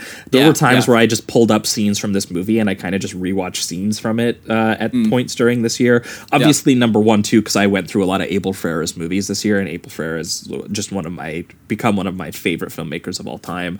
And he released two films this year, actually, one called Siberia, called Tommaso. I didn't get a chance to see Tommaso yet, but I've heard that they're an interesting pairing together because Tommaso is sort of like you know his sort of like late period autobiographical sort of film about you know his life and some of the regrets that he has and some of the sort of like family dynamics and i've heard that tommaso is just more sort of like a realistic like willem dafoe was literally just playing a filmmaker that might as well be named abel ferrara gotcha. um, Gotcha. whereas Siberia is sort of like this weird expressionist nightmare version of the same anxieties. And so, from what I understand, Yeah. they kind of pair together because you have the realistic, real world version of Ferrara, and then this it's just the pure apocalyptic psychology of of Ferrara, his psyche. It reminded me. Um, a lot of one of his films that I watched early in quarantine that spoke to me too. One called 444, um, The Last Days on on Earth, which is basically like a situation where the world's coming into an end. What do your last 24 hours look like? And it's a little bit more sort of like um, a little bit more sort of like film festival arty in a way. Right. Um, it's but it, it's all about being stuck in your apartment during the end of the world, making art, mumbling about you know how money and politicians have doomed us, and like doing video chats with his family and ordering delivery and yelling at his landlord and Like you know, 2020. seeing- Exactly. honestly, it was a movie that jumped out from the year 2014 it came out straight into 2020. Yeah. And this has a lot of similar anxieties about it, but again, just done in sort of like nightmare sequencing. Um, and coming off the the Irishman too, which was very much a movie about sort of like the end where you get at the end of your life, and Right. where that was sort of like mundane and unbearably elongated. Um, this experience of how you've you know you've broken things to the point that you can't fix them. Ferrara's is like this weird, uncanny carnival of just memories and feelings and sexual impulses all wrapped together, and the filmmaking is just so an- elemental and animalistic. Uh, at one point, a bear just comes out and attacks Willem Dafoe. At one point, he has a sex scene where the women blend into all the different people he's presumably had sex with throughout his life at the same time. Yeah. Um, There's a great death metal uh, score every once in a while, which I did appreciate there. Yeah, and just the expressionist nightmare logic of it filled filled Yeah. clearly with so much guilt and and and, and misery and yeah, just uh, old man Ferrara doing sex and death metal and crazy apocalyptic uh, horror sequencing. Sometimes with like a Lynchian strangeness, like there's parts where he goes into a cave and he sees like naked women dancing. There's a part where he goes into the desert and he sees like open heart surgery being performed in the middle of the desert. Um, and yeah, just Willem Dafoe. Honestly, this ended up being kind of one of my favorite performances I saw this year. And he gets lots of moments where he gets to go Raimi Spider Man mode again. He gets to just act with himself. Yeah. Um, and different versions of himself throughout life. And then like his father playing himself and all kinds of different things. So uh, the whole movie is essentially just the last uh, what feels like the brain activity of a dead man living in a desolate frozen tundra uh, Yeah. and reliving dreams and memories and, And it- visions and it yeah, almost I was like- really taken with it It's like, and it's a- a lot of the time because you were saying it's like nightmare fueled. It does feel like he has little glimpses of like peace and hope, but the majority of it, a lot of these flashbacks seem to be just based in the the tragedy and kind of the despair of his life. So it is it is quite a heavy and and wild ride in that regard. Yeah, but it also has one of my absolute favorite moments in any film this year, which is uh, a character that in another movie would just kind of be like uh, sort of like the representation of the all-seeing sort of death character who comes up to him, and Ferrara is obviously, or Willem Dafoe as Ferrara is expressing, you know, some of his regrets about how he doesn't really feel like a good person and that he made bad choices, and uh, the Yeah. guy just says to him, "You are not a saint." So be human, enjoy, fuck up, shake your ass, dance. this is a real fucking line in the movie. Yeah. And then cue Runaway by Del Shannon. Willem Dafoe next to a record player just starts shaking his ass for a full minute. One of the greatest moments of someone just, you know, feeling terrible, feeling trapped, and just letting loose. And accepting it. Yeah, it was a, a, a really great moment for me. So, yeah, that was my number nine, Siberia. Nice. Uh, my number nine, I believe you have a little further on the list, so I'll just uh, say a little bit and then maybe we can elaborate later on. Uh, my sure. number nine is Five Bloods, directed by Spike Nice. Lee. Uh, this was. It's. I mean, this is is quite a ride. This is. It's a two and a half hour film. It really dives into uh, as much I think as Spike Lee possibly could when it comes to uh, African Americans serving in Vietnam, the complications with uh, you know relationships that they made in Vietnam, relationships that they have uh, now because of uh, of uh, of the time there, relationships that they're missing out on with Chadwick Boseman's character. Um, and I just I, I, I really appreciated how Spike Lee uh, really sets in the characters first. Like I, I was rewatching it before we did this, and uh, it's like you know a good hour into it, and they're still just re-exploring Vietnam. You know, we're getting to know uh, these these boys Mm-hmm. Going to the clubs in. Saigon and stuff. Yeah. Yeah, yeah, and they have like really awesome uh, moments where you know one of them is still really struggling with with getting over kind of the the prejudices that would come with with being in war and things like that. Uh, so they they dive really heavily into that, uh, and then it kind of turns into like the, the the latter half of the movie turns into this kind of treasure hunt uh, adventure that becomes.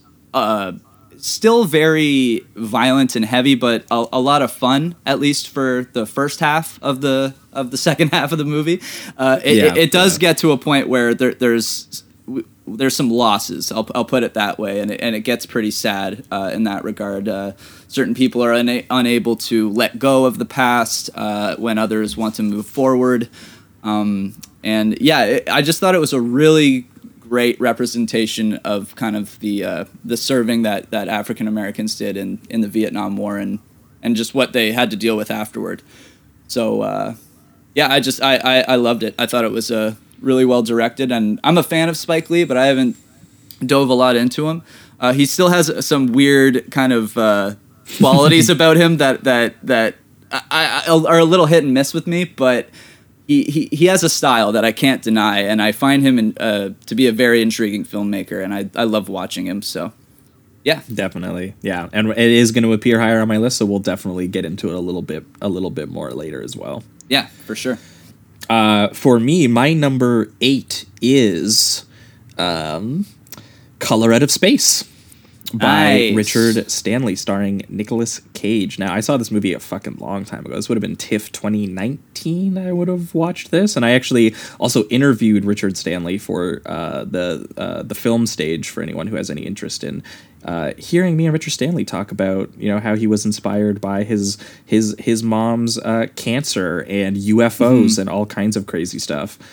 But for anyone unfamiliar, um, Color of Space is an adaptation of the uh, H.P. Lovecraft story of the uh, same name. It's actually one of my favorite H.P. Lovecraft stories that I've I've read. It, it, it really does have that um, sense of the fear of the of the unknowable and the intangible and things we can't even begin to perceive or really um, comprehend. And Lovecraft himself saw it as like a direct confrontation to other sci-fi writers who thought of the idea of aliens invading us in something like. Um, you know, uh, a sense where you know they would have human bodies, or they would have similar political structures and military structures where they would invade us and things like that. And he's just like, what makes you think they wouldn't just be this weird biological, psychological trip experience? right. That they It's something you wouldn't understand at all. You just kind of, it, it Yeah. would wash over you, and then you were left with what the fuck. Yeah, and, and Richard Stanley, who, you know, known for films like Hardware and Dust Devil, which are sort of like cyberpunk dystopia splatter films, slash, Right. I mean, D- Dust Devil gets into some more like Mad Max, uh, uh, African spaghetti western stuff almost. And so he is very, very uh, good at, um, and, and has a, a very thorough catalog of genre influences and he's a huge fan of hp lovecraft and he kind of did his version i think he wanted to take it a little bit more seriously than everybody else did um, but you know he he decided to take it in the road of something like um, that that stuart gordon did because this Yeah. does have cage go in cage mode and I, you I found he found a good balance between the two. He did. I, I mean, I, I think that it has a combination of like, because you know, despite the fact that it there are some moments that's funny, they're Oh, funny yeah. in that way that's kind of absurd, like Yes. perverse. There is like comedic, um, bodily suffering a little bit similar to you know Stuart Gordon in in things like From Beyond, um, and then you also have Cage, you know, slowly going insane into this like phantasmagorically abstract. I mean, really insane finale where he includes sort of like almost like painterly blending and reverberating synthesizer effects and psychedelic And lighting and The way yeah. that they use Cage is really brilliant too because they start off like you know don't get me wrong he's got a couple awesome Cage deliveries right in the beginning but he's playing the very uh, almost like sitcom 50s dad in, in a way and Yes. then and then as it goes he just deteriorates into his vampire's kiss Nicolas Cage and Yes. uh, and I just loved that it, it almost seemed like Richard Stanley and Cage were very aware of of how Cage was going to act as his mind was melting um, and I, I just really appreciated it because he even brings back the voice from Vampire's Kiss, where he's just like, "And get the fuck out of the way," like that whole thing. so it's just it's it's uh, top notch. This is actually uh, further on my list, but um, but yeah, okay, I, perfect. so we I might get into a little bit more. great movie, great movie. Yeah, definitely. I yeah, and uh, last thing I'll I'll say is that I I think that Stanley very intentionally weaponizes Cage's meta comedic persona. Oh, and yeah. uses psychedelic imagery and grotesque body horror. He does a fucking like alpaca monster straight out of like The Thing. Oh yeah, it, it is a film that is on a very irregular and grotesque wavelength and unlike a lot of stuff that came out this year and it feels like it's a movie that really does like lose its own mind and is paranoid and ludicrous and radiation poisoned in the same way that the characters um, in in the films are i definitely left the film um, feeling the same way that the narrator at the end of uh, the color out of space story feels and what he says is what it was only god knows yeah, just just kind of leaves. He's like, "I'll just uh, try not to think about that again." Yeah, Yeah, my, my only complaint was that I did wish Color of Space maybe ended 15 seconds earlier than it actually does. I Because I, would have felt even more um, uh, in in line with just that that that really ashy, um, Yeah. destructive kind of finale that it goes to. But yeah, Yeah. great film. I know the exact shot that you're talking about, and I, I totally agree. I think it should have ended there, but still great. Uh, Yeah. My number is this eight, I believe. This Or is no? eight, yeah. Eight. So my number eight is uh, "First Love" by Takashi Miike. Nice. Um, I didn't. I forgot to mention this, but this would have been on my honorable mentions as well. This was like Yeah. just short of the cut as well. Yeah, for me, I just uh, now as as it goes, the story uh, you've probably seen before if you've seen like you know drug smuggling, crime kind of thing. It's uh, uh but there are some some some interesting kind of uh, nuances that Takashi obviously brings to the table. Uh, so you have a boxer who thinks that he's going to die. He's been told that he has a tumor, so he kind of just goes on this uh, this this this long adventure during the night to kind of contemplate that. Um, uh, the, the girl uh, who he's with is both a prostitute that has had uh, some issues in the past due to sexual abuse, and she sees this kind of like uh, guy in tidy whities that represents the the sexual assault that took place, and she sees him randomly, almost as like a ghostly figure. And then you have some other characters, like you have a one armed guy that holds a shotgun, and he just single like uses the one arm to do the shotgun. You have a bunch of hitmen that are using both guns and samurai swords. You know, there's just a lot of style to this. Uh, the reason I really liked it was it's uh, it was very fast paced. A lot of the crime stuff we dealt with this year was very moody and slow. Which don't get me wrong, I, I love that stuff. There's actually one that's further down my list that that takes that that route.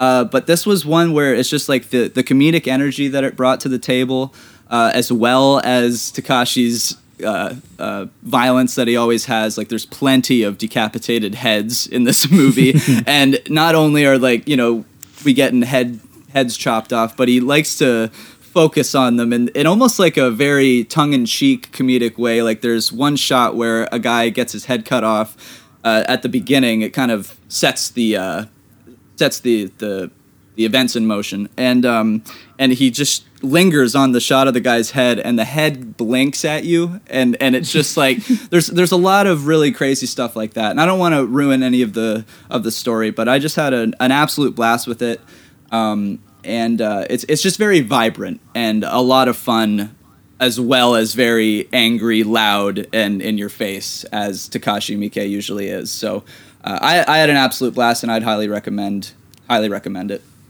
Yeah, if, if, anyone's a fan of back when he used to do sort of like um, 90s crime yakuza stuff with a little bit of absurdity, like a little bit of sort of like Tarantino esque sort of like Yeah. remix of the crime genre. That's but how with I was- thrown in his kind of like hyper violent cartoon quality sometimes. Things like Dead or Alive or like Ichi the Killer. Um, Yes. First Love is kind of a, a, a return to that. Yeah, exactly. You have stuff that's just so uh, gross uh, on in any other movie, and it still is here. But he always has that kind of tongue-in-cheek irony to it. So even if you're watching something you know you might not, you, you shouldn't be laughing at necessarily, he's gonna make you chuckle about it. So it, it kind of has that tone, and I, I love that, and uh, it really worked for me. So so yeah, this is my number eight. Nice. Um, well, my number uh, seven here is, and I'm so glad that I get to throw something like this on here. I mean, we probably shouldn't. This probably should get saved for next year, but nobody knows when anything is coming out anymore. Yeah, for real. Um, for real. So this this technically didn't get an official release in 2020, and it's still unreleased. I think technically, um, but this is the film Bad Trip. Oh, okay. um, yeah, I have the- this a little later on, but yeah, yeah. Yeah, so we'll get into it maybe a little bit more too on on on, J- on Jamie's list here. Um, but just the fact that I don't think last year I even had a comedy film on my top ten. Yeah, so the it fact doesn't that usually there, happen. there was a comedy genre film that came out this year that is top ten worthy was was pretty amazing, and why I really felt I needed to include it. But um, essentially, this is a, an, an Eric Andre um, thing. Uh, he didn't direct it, but I'm I'm calling it his thing because he kind of like wrote and stars Yeah, in it. And I'm sure very he much his- conceptualized it.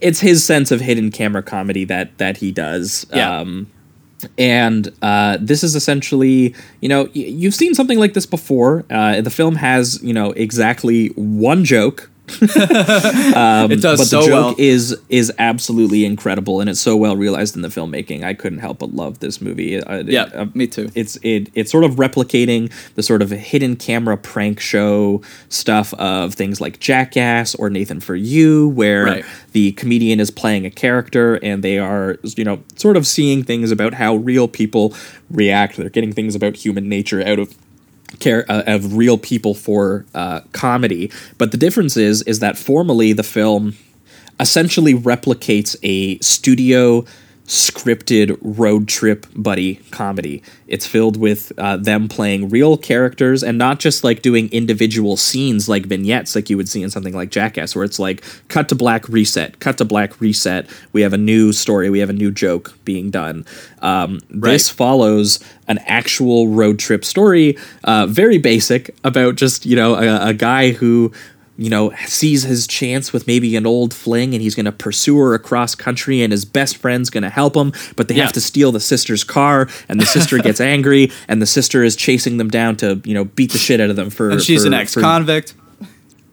yeah. So a lot of the scripted beats are so basic, but the fact that the film, in its filmmaking and the formal structure, the pacing and the rhythm of scenes, the the scene transitions, completely indistinguishable from a beat for beat studio comedy. So the the way that they were able to, you know, have you trace an entire story scene by scene while filming the entire thing as a hidden prank show is absolutely fucking incredible and it Yeah. ended up kind of moving me a little bit even because the way that it captures those tropes the way that we buy into movies um, and then populating them with these real people on the periphery to obviously who are going to have the spontaneous reactions the thing that really blew me away despite the fact obviously that this just has really funny set pieces involving car chases and it has really funny set pieces involving um, uh, uh, gorilla rape and really absurd things that happen in the film musical sequences even um, but the thing that really blew me away was that there are scenes in this that would be completely indistinguishable from a movie involving real Yes. fucking people My favorite part. Yeah.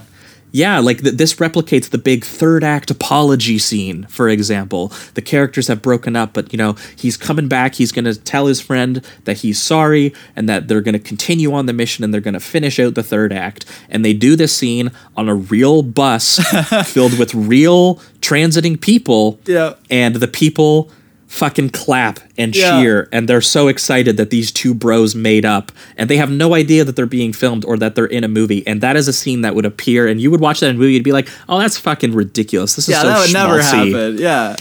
and I- it I'm- really fucking happened in real life and eric andre i gotta say i just gotta check out more of his stuff because it, it honestly blew me away i don't think that i have laughed that hard for 90 minutes straight since uh, the lonely island guy's pop star Yeah, Um, definitely. That was probably the last then- comedy I loved like this too. Yeah, and then just to combine that with just these genuinely beautiful moments of real life replicating the movies. Um, honestly, I was absolutely blown blown away by this, and it may, I'm, I'm thinking about it now. It might it maybe should be higher up on the list. yeah, I, I ended up. Uh, I'll, I'll I'll get to it in more detail, but I ended up upping it because I realized that I showed like two or three different people this, so I ended up watching this movie like three or four times this year, uh, just because I. It's just such a it's such a fun time and it breezes by. You know, it's like 80, 90 minutes or something like that. Mm-hmm. Uh, but yeah, I've got a few more points that I'll make uh, a little later on.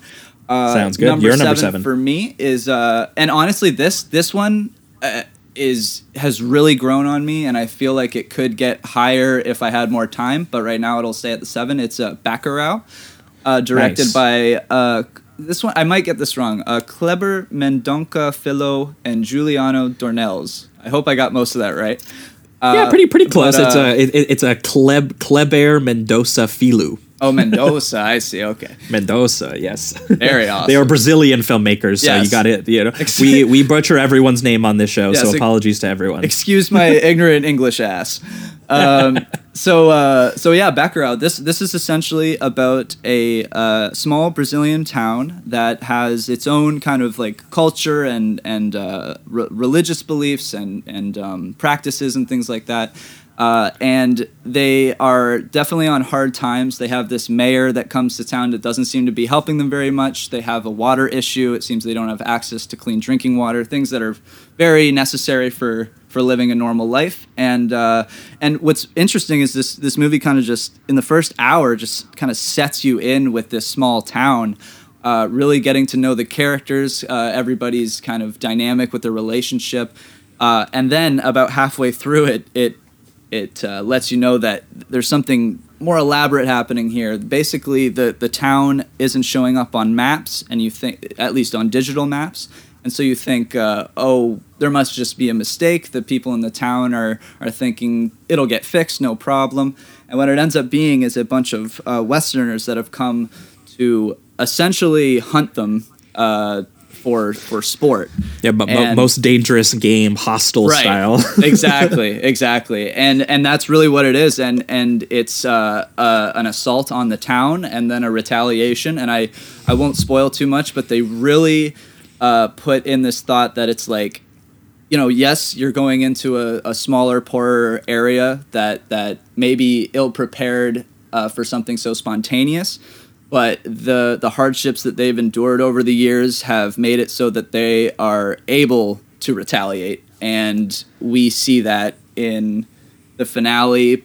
Uh, I won't spoil anything. There is still plenty of things to happen in that regard. It's just it, it is one of the most wild movies I watched this year uh, just Definitely. premise alone uh, and it and it does not shy away from any of its violence, including towards the the villagers. Once it gets to that point, um, it's it's it's ruthless. It, it really is a ruthless film, but it's it's very very very good, very unique. Um, and I don't want to spoil too much about the ending because there's this one part in the last 20 minutes, and I I know it it was a big moment for Josh as well. Uh, that kind of, sh- in a way, shows their history uh, with the town and and why these people should not have been fucking with them.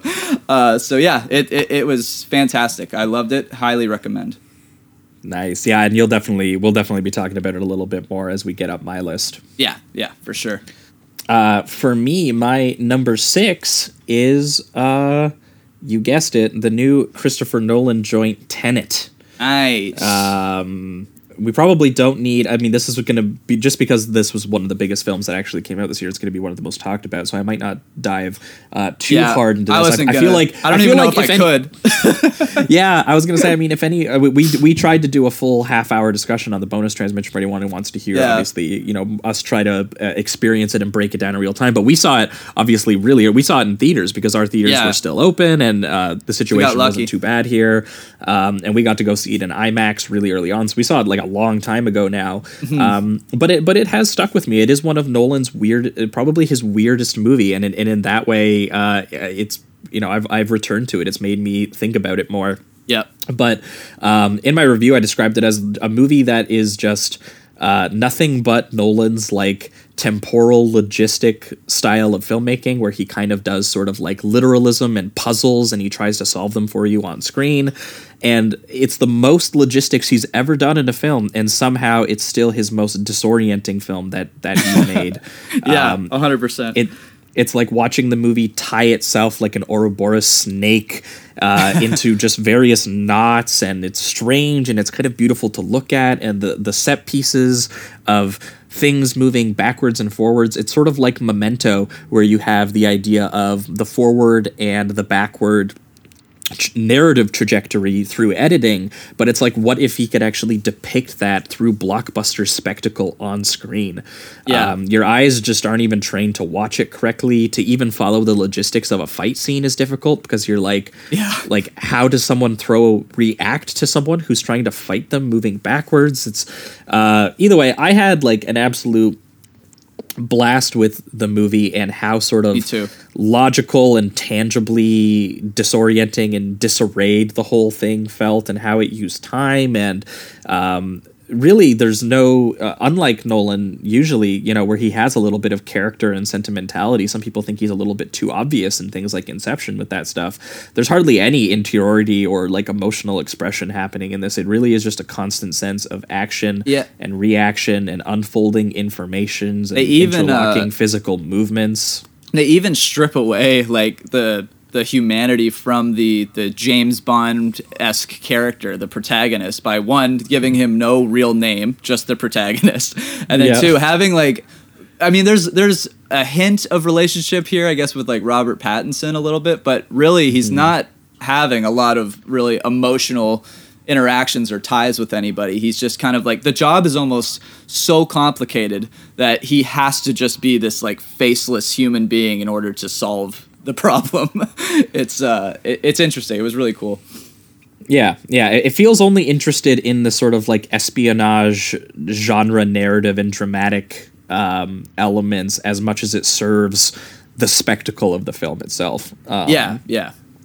And also just being trapped inside you know images moving into two different spaces and two different times Oh, man. and and and be having to make the decision to act it's like how do you act in that and so in, in that sense it really gets into you know sort of uh, uh, the the ideas of time travel stories, but just the way that it does, uh, it's really unlike anything that I've I've I've ever seen. It reminded Yeah. me. I think I wrote in my review that it reminded me of the uh, simultaneous past and present car chase in Tony Scott's Deja Vu, where Denzel is wearing Mm. the goggles and he's driving in like a past time where Yeah. they can view uh, using their sort of like. Uh, uh, camera machine that they have, and one half of the screen is him looking at you know uh, the same space days ago, but the other eye is looking at like where he's driving on the street like right now, and the, the the the sort of like way that I felt watching that, which by the way I think is an absolutely uh, genius film. It's my favorite Tony Scott film.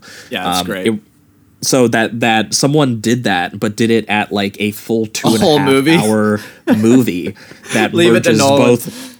Yeah, it merges his clockwork precision and his cold maximalism all together Yep. uh, in a way that, weirdly enough, it, it feels like Nolan becoming unhinged or romantic or uh, almost the opposite of his usual sort of clinical style that he can sometimes have. Yeah, it's Um, strange. I will say this: if you don't like Nolan, you will probably hate Tenet because it's just such. I feel it's like his most Nolan film. You know, like just with his Yeah. the concepts of time, the way he's like stripping away, make, just making it colder. You know, it, it's uh, but but luckily I love everything he does in that regard. It is absolutely Nolan to the extreme. exactly, exactly. A pure Um, so, Nolan. yeah. but you're number six. Uh, number six for me is The Invisible Man, directed by Leigh Whannell. Ooh. Uh, well, hey, I'm, I'm going to join you on this one because it's actually my next one, number five. Oh, beautiful, beautiful. So I can I Uh, can join you with this. So yeah, I, I ended up actually rewatching this with the with the family yesterday, and they they loved it too. Um, it's it really is just like the use of space that that Leigh Whannell uh, has here is is incredible. He does a lot of just lingering on an empty space because we as the audience member understand what's happening. You know, the Invisible Man is gonna come up eventually. Uh, and we're always looking out for little signs, and he knows that. And so throughout, especially when the anxiety is kind of being ramped up, he, he'll just have moments where Elisabeth Moss is, you know, cleaning her room, and for no reason, the camera will just pan slowly over to an empty corner, and it'll stay there for about five seconds, and then she'll come into frame, and you're always just kind of wondering why did he do that? You know, it, it just it, it immediately puts in that thought someone else is in the room, someone's watching. And uh, it, it really gives you that kind of anxiety that Elizabeth's character is uh, is going through. And as he as the movie progresses, he just uses that space more and more geniusly. Uh, the the analogy for like gaslighting and believing in victims uh, is honestly genius. I mean, the way that he manipulates people into think to believing that uh, that she is actually the culprit for all of this uh, is is frustrating to watch. Like you're you're, you're just you're watching her. Um, go through this and it's funny because there's moments where you know the truth as an audience member but even her explaining to these people what's going on when you are totally knowledgeable of the situation you still kind of laugh. Like when she's going like no. It's absurd, yeah. Yeah, right. It, and, it is like I, I think we described it in the bonus transmission. Like this is the most extreme, absurd extension of domestic abuse that you could Right. possibly like like take it to because Yes. it's it's so like cartoonishly villainous. right. oh, And- absolutely. w- which, to be fair, is true of the original Invisible Man. Yeah, see, Um, that's something too. Like I, I've seen a couple critiques where they were like, "This is too." Like over the top and it's unrealistic. I'm like, so is a mad scientist drinking a chemical and becoming invisible also like like that's normal? That's completely just on the level of realism. So that that's something I didn't quite understand because what they do in this is they turned it into like he's an optics uh, genius. So he he knows how to work cameras and stuff. So he's basically made a suit based on these like really tiny cameras so that he can blend in with his environment and go invisible. And I thought that that was genius to kind of modernize the the whole the science of it, you know. Mm-hmm, mm-hmm. Well, So- and then and then also, you know, y- you know, he takes the original film, which is obviously kind of like a monster movie about this guy who, you know, um, in a- in a Egocentric failed- and wild. yeah, this sort of like goes goes maniacal due to an experiment that makes him um, in, invisible, and people sort of like hunting him down. But then he starts going insane with the power of it, and you know he's like, Right. maybe I should market this to the military, and you know things like that. And and so he takes that part of the character and extends. Okay, well, what if that modernizes him into you know sort of like a a rich Silicon Valley domestic abuser style character, Right. and then puts that into a combination of you know sort of like the gaslight thriller style film something like in the old days or in more old school like rosemary's baby Yeah. or my name is julia ross and then he also combines that with kind of like the old school 90s domestic abuse thriller slash erotic thriller you Right. know um, um, we, we talked about some of the stuff with michael douglas like a perfect murder Oh, yeah. which we actually covered on the show which is michael douglas literally planning to kill his wife Yeah. um, which this this film just takes it more from like the wife's perspective a little bit. Um, so you know the way that he merges all those things together and still like honors the original film in that way because something we talked about in the original film that we really liked was this idea of just the optical illusion filmmaking and how it, it really took it to that next level that you know uh, it's really exciting when someone is making a film that involves optical illusions because film itself involves optical illusions. Is itself you could consider it one giant optical illusion. Right. um, so there is something sort of like metatextually interesting about the invisible man in that way and Leigh Whannell i think takes it to the next level here thematically by as jamie mentioned the use of cameras the security cameras the way that they the characters have to learn to manipulate the cameras to tell a story. People watching the footage like the way that he makes people think she's insane because they watch security footage of her running across the lawn From where she's running away from for, yeah from nothing. And they're like okay this woman's just clearly fucking crazy. Yeah. but then near the end of the film uh, I won't spoil it for anyone who didn't end up getting to see it, but there there is a way that she manipulates the camera to sort of get her Yeah. way out of the situation. She starts playing by his Rules. rules, Yeah. and you know, and and getting involved in the logistics of her choices and how that involves weaponizing the use of space and the use of cameras.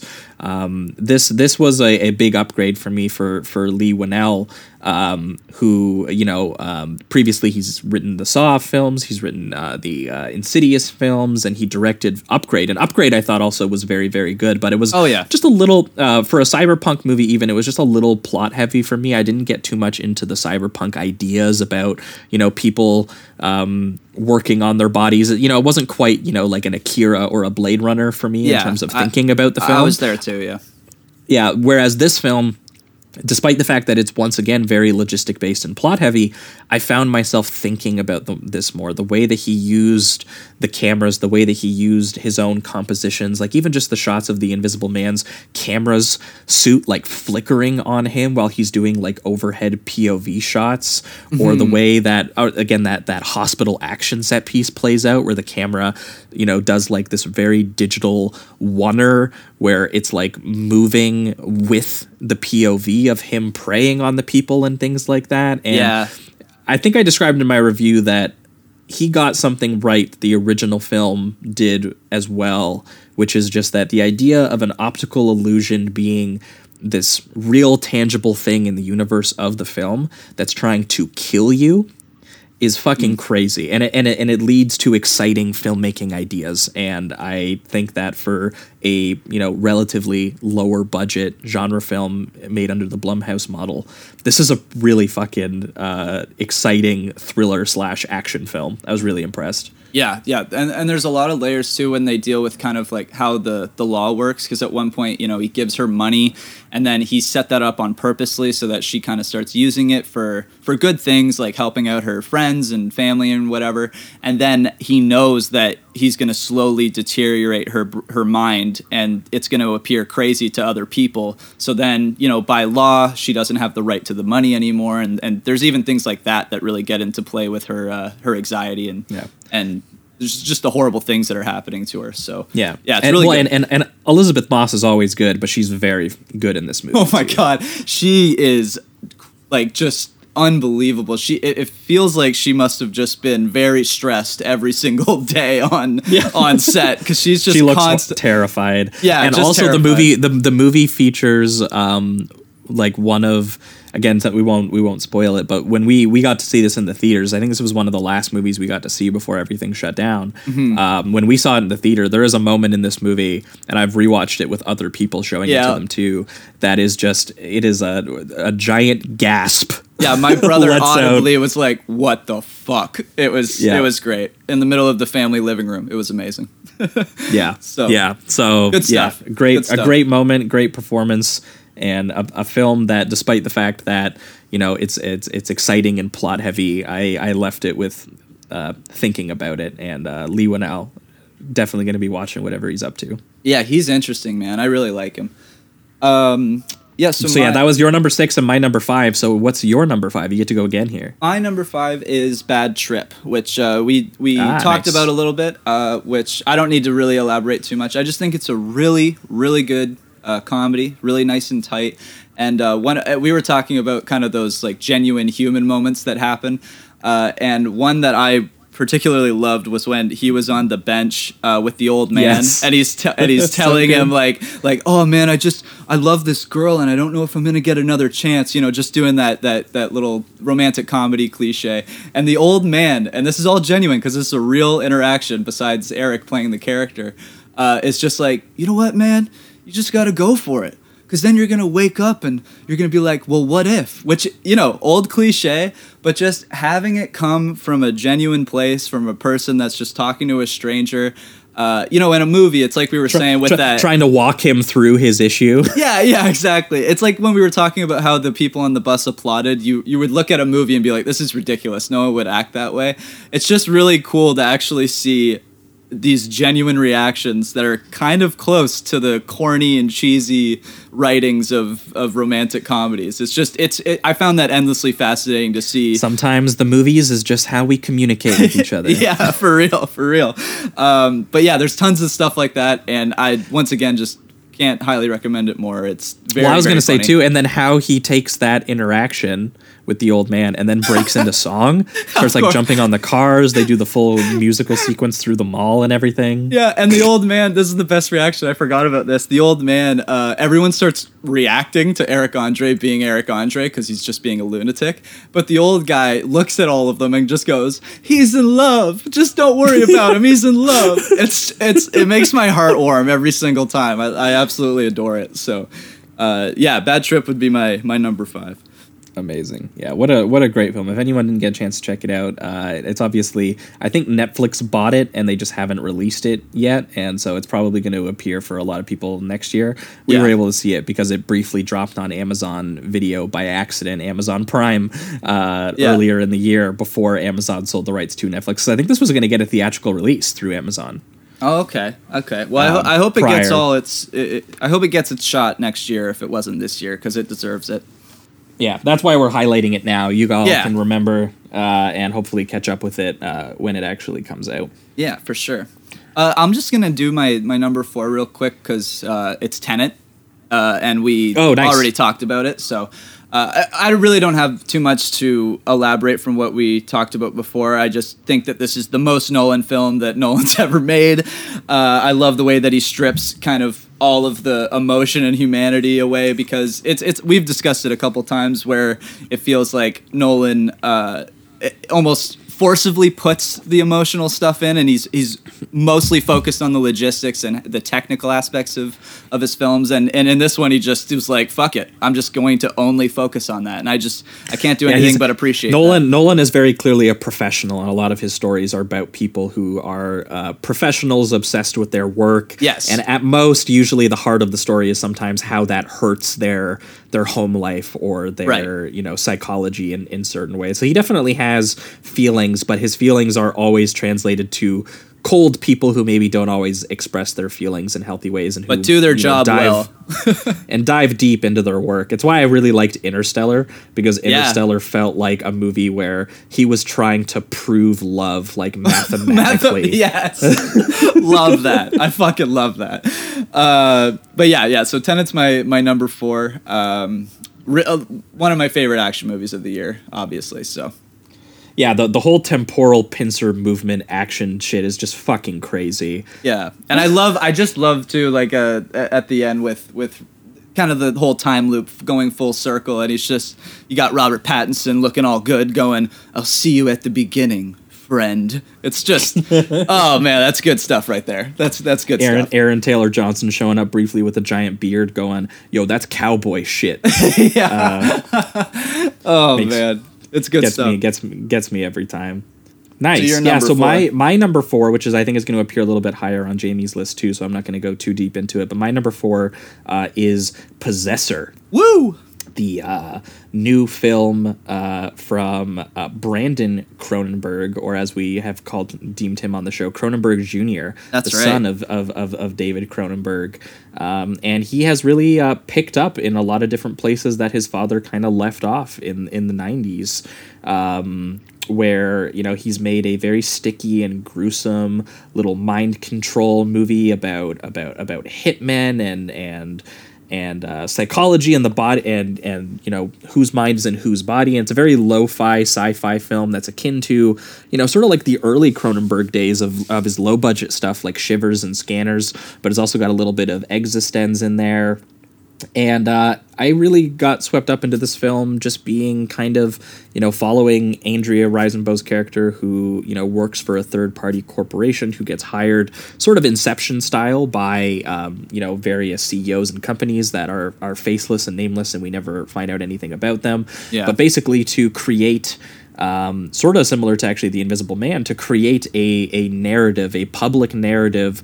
Um, to you know kill off people in various corporations to basically do corporate espionage and corporate assassinations.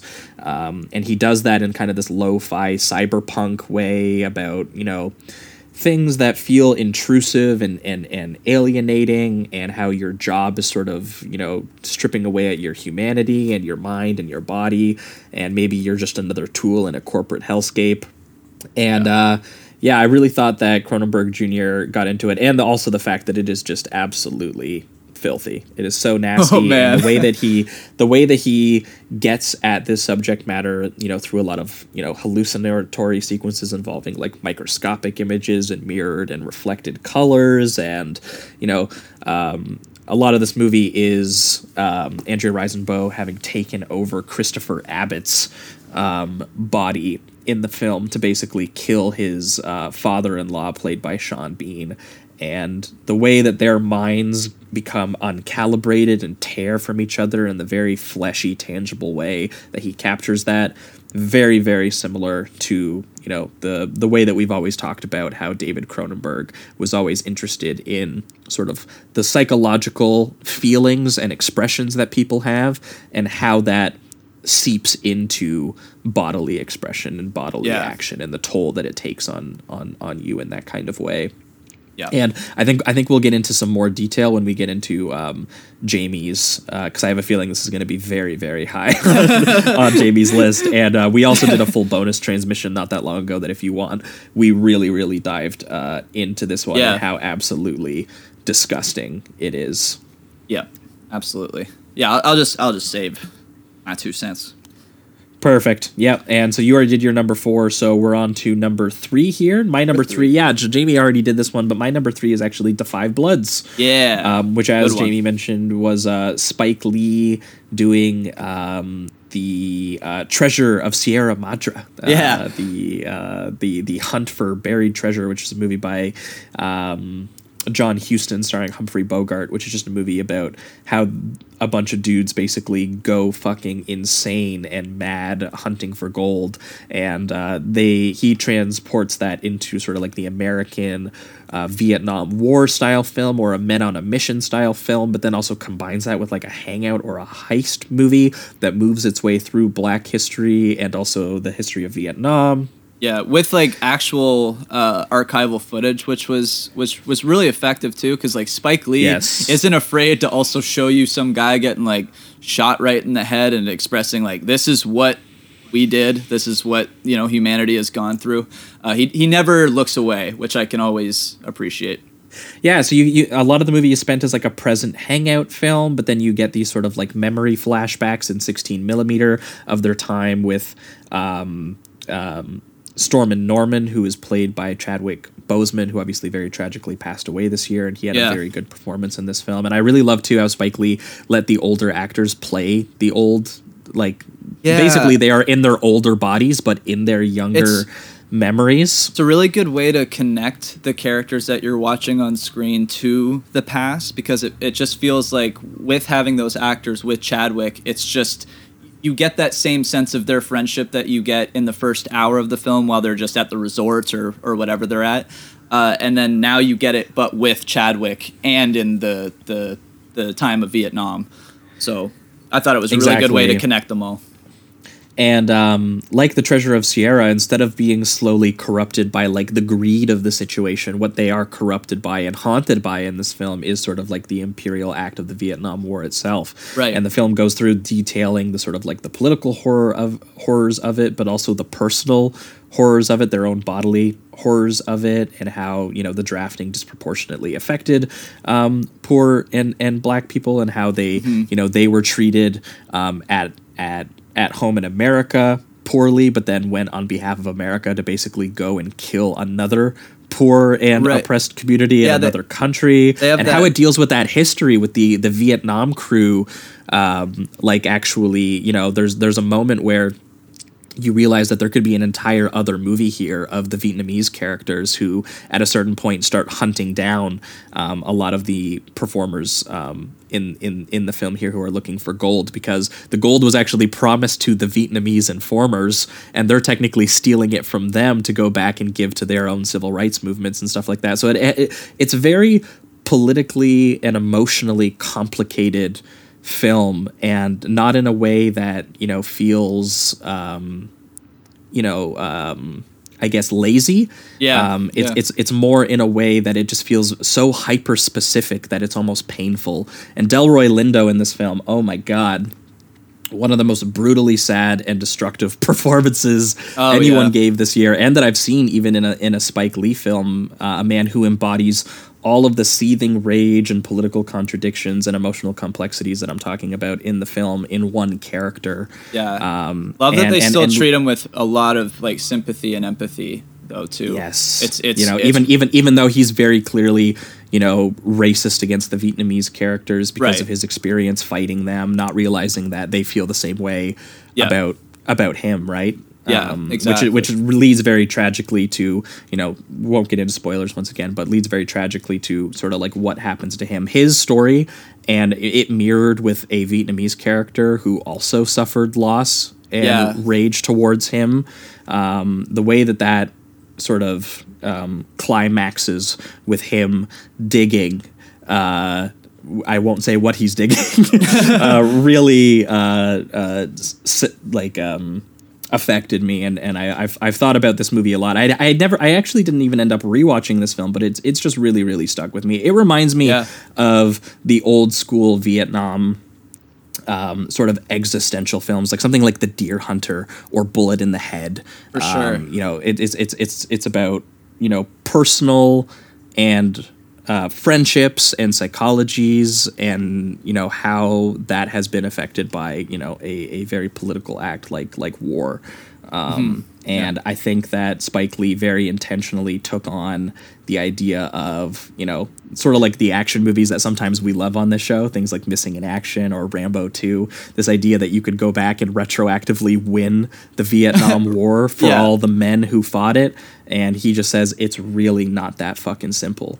Yeah. Um, there's nothing easy or fair or that feels righteous about this. The the actual situation is a mess and it's very violent and it's very sad. Um, and uh, in typical Spike Lee fashion, he does that in his own sort of messy, contradictory, sad kind of filmmaking. So Yeah, like there's Um, moments where things start to ramp up and it's oddly like like it's very brightly lit and still has it's not a positive energy, but it's it's energetic and it, it and even when death is kind of happening there's a sadness, but there was also this weird like bitter irony to it in, in a way. And uh, there, there- Definitely. Spike Lee has a very strange uh, tone, but I'm, I'm I think I'm getting more and more used to it. Definitely, definitely. And this one just really sat with me because it has a really interesting moral conflict at the heart of it about the personal trauma of these characters who you're spending time with, the uh, bodily harm that both they suffered and also dished out to people, and then obviously the real world historical context of it and the systemic violence and the larger applications of violence by governments Yeah. and My power favorite- and all kinds of stuff. My favorite for setting the tone was when they had uh, Muhammad Ali in that one little interview, and, he, and he's basically Yeah. saying he's like, "Why would I go over there if if like like those people don't call me the N word? They don't take away my rights. They don't make me feel less human. So why am I going to go over to their country and kill them for you?" You know, the people that are oppressing me.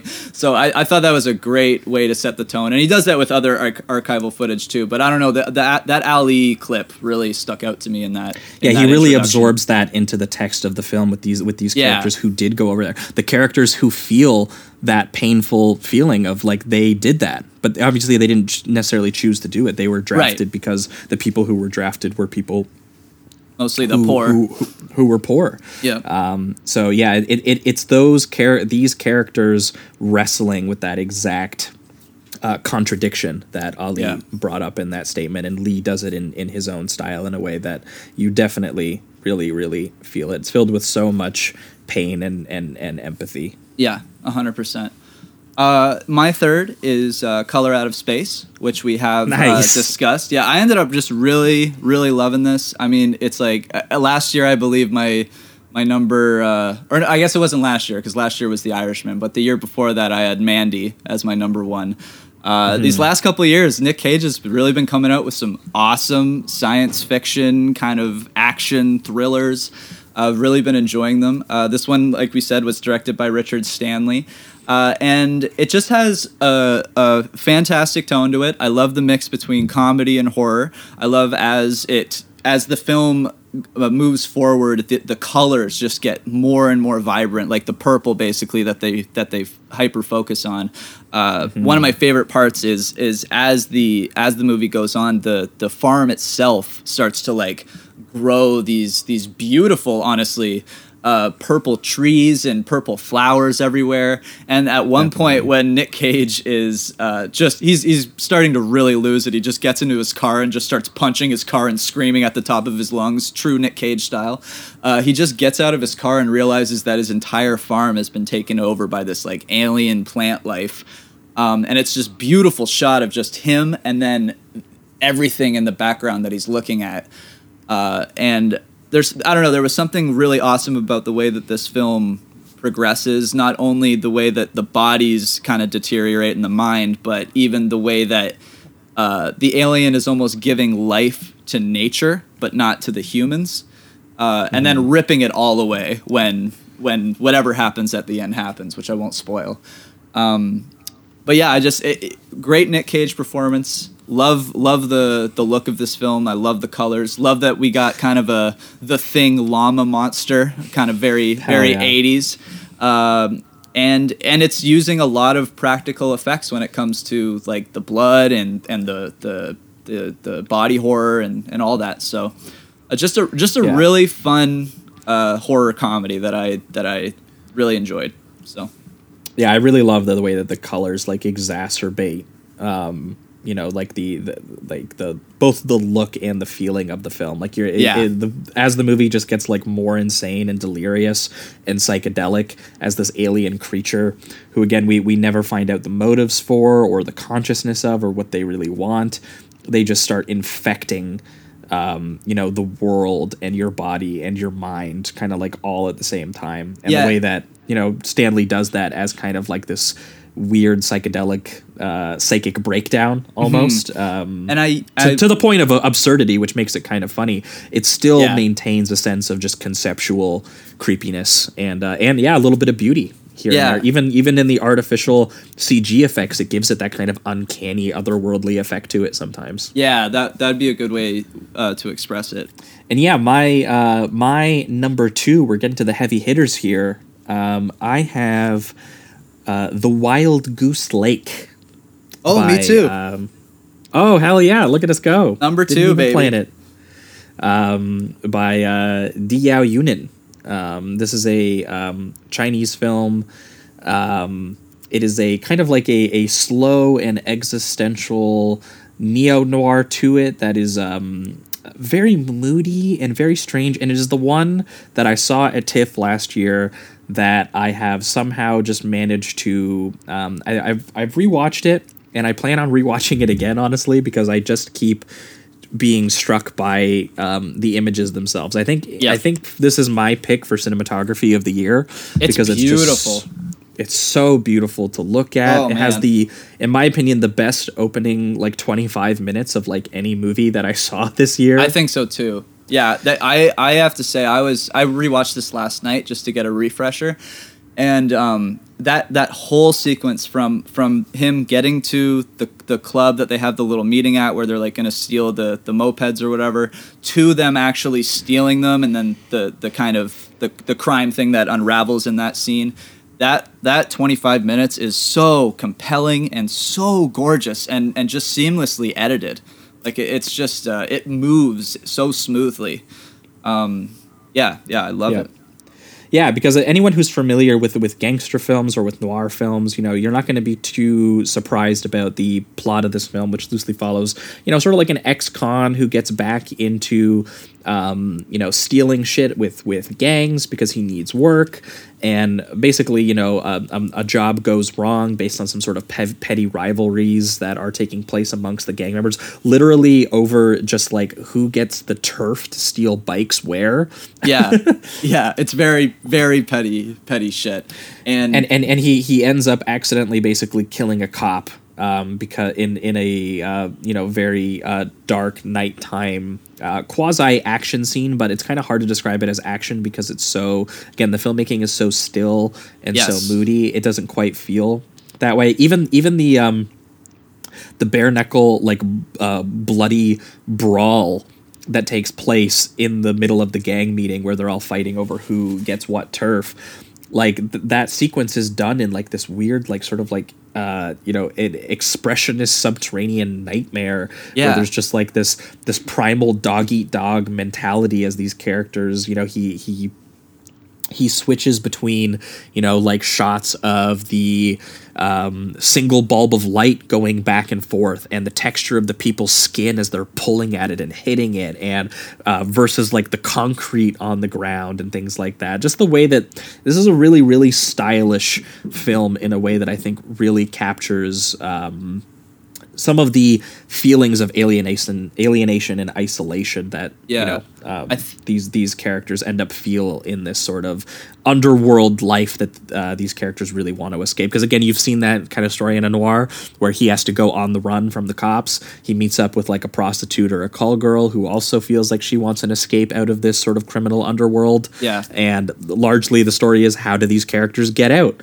But the way that he shoots it, the way that he gets you into their feelings and how horrible and painful, you know, the Yeah. underworld is and how badly they want out. There's it, a lo- it really affected me. there's a lot of moments of, of the characters just kind of wandering, uh, uh, where it's just like you know they're they're whatever they're doing, they're trying to get to the next spot for safety, for food, whatever whatever it is, the next part of the mission to get through the night, essentially.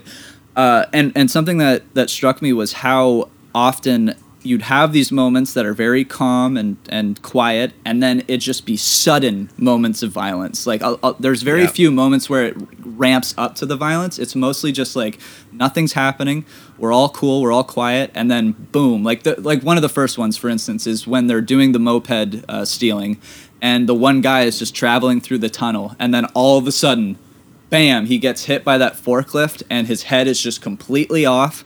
The the, Yep. the guy is like panicking. Uh, that's next to him, and he checks out his body, and that's kind of what starts his whole uh, adventure. But it, it's moments like that that happen over and over again. I remember there's this great shot of it's either one of the cops or one of the gangsters, and why I say that is because it gets kind of confusing. There's something else they do in this movie, which is like as the movie progresses, the cops almost start to look more and more just like the moped guys because they're going undercover and they're also acting even more sinister than the actual criminals are.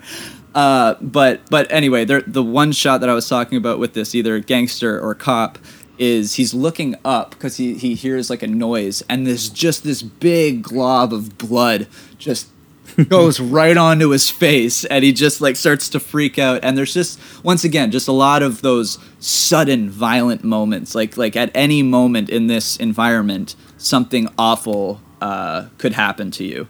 Um, and it and it really yeah, and, and we, we, we won't we won't spoil it, but it has one of the um, uh, craziest deaths I think that occurs in a movie this year, Um, oh my god. featuring an umbrella. yeah dude. Um, that alone is worth watching the movie that one part yeah, it, it, it, the, the whole movie is just this this so such a sad like existential and like surreal kind of crime film in his own way. Even though the plotting again is is is kind of basic, it's the way that the filmmaking gets at the the feelings of strangeness Yep. and loneliness um, that really really um, send it over uh, the, the the top for me. It's also- but like pretty raunchy, which I which I found interesting. Like like the uh, the one sequence where she like they're having this kind of intimate moment on a boat, and she spits out a certain fluid after the intimate moment, and and there's also uh, a particular uh, sexual assault scene that's very just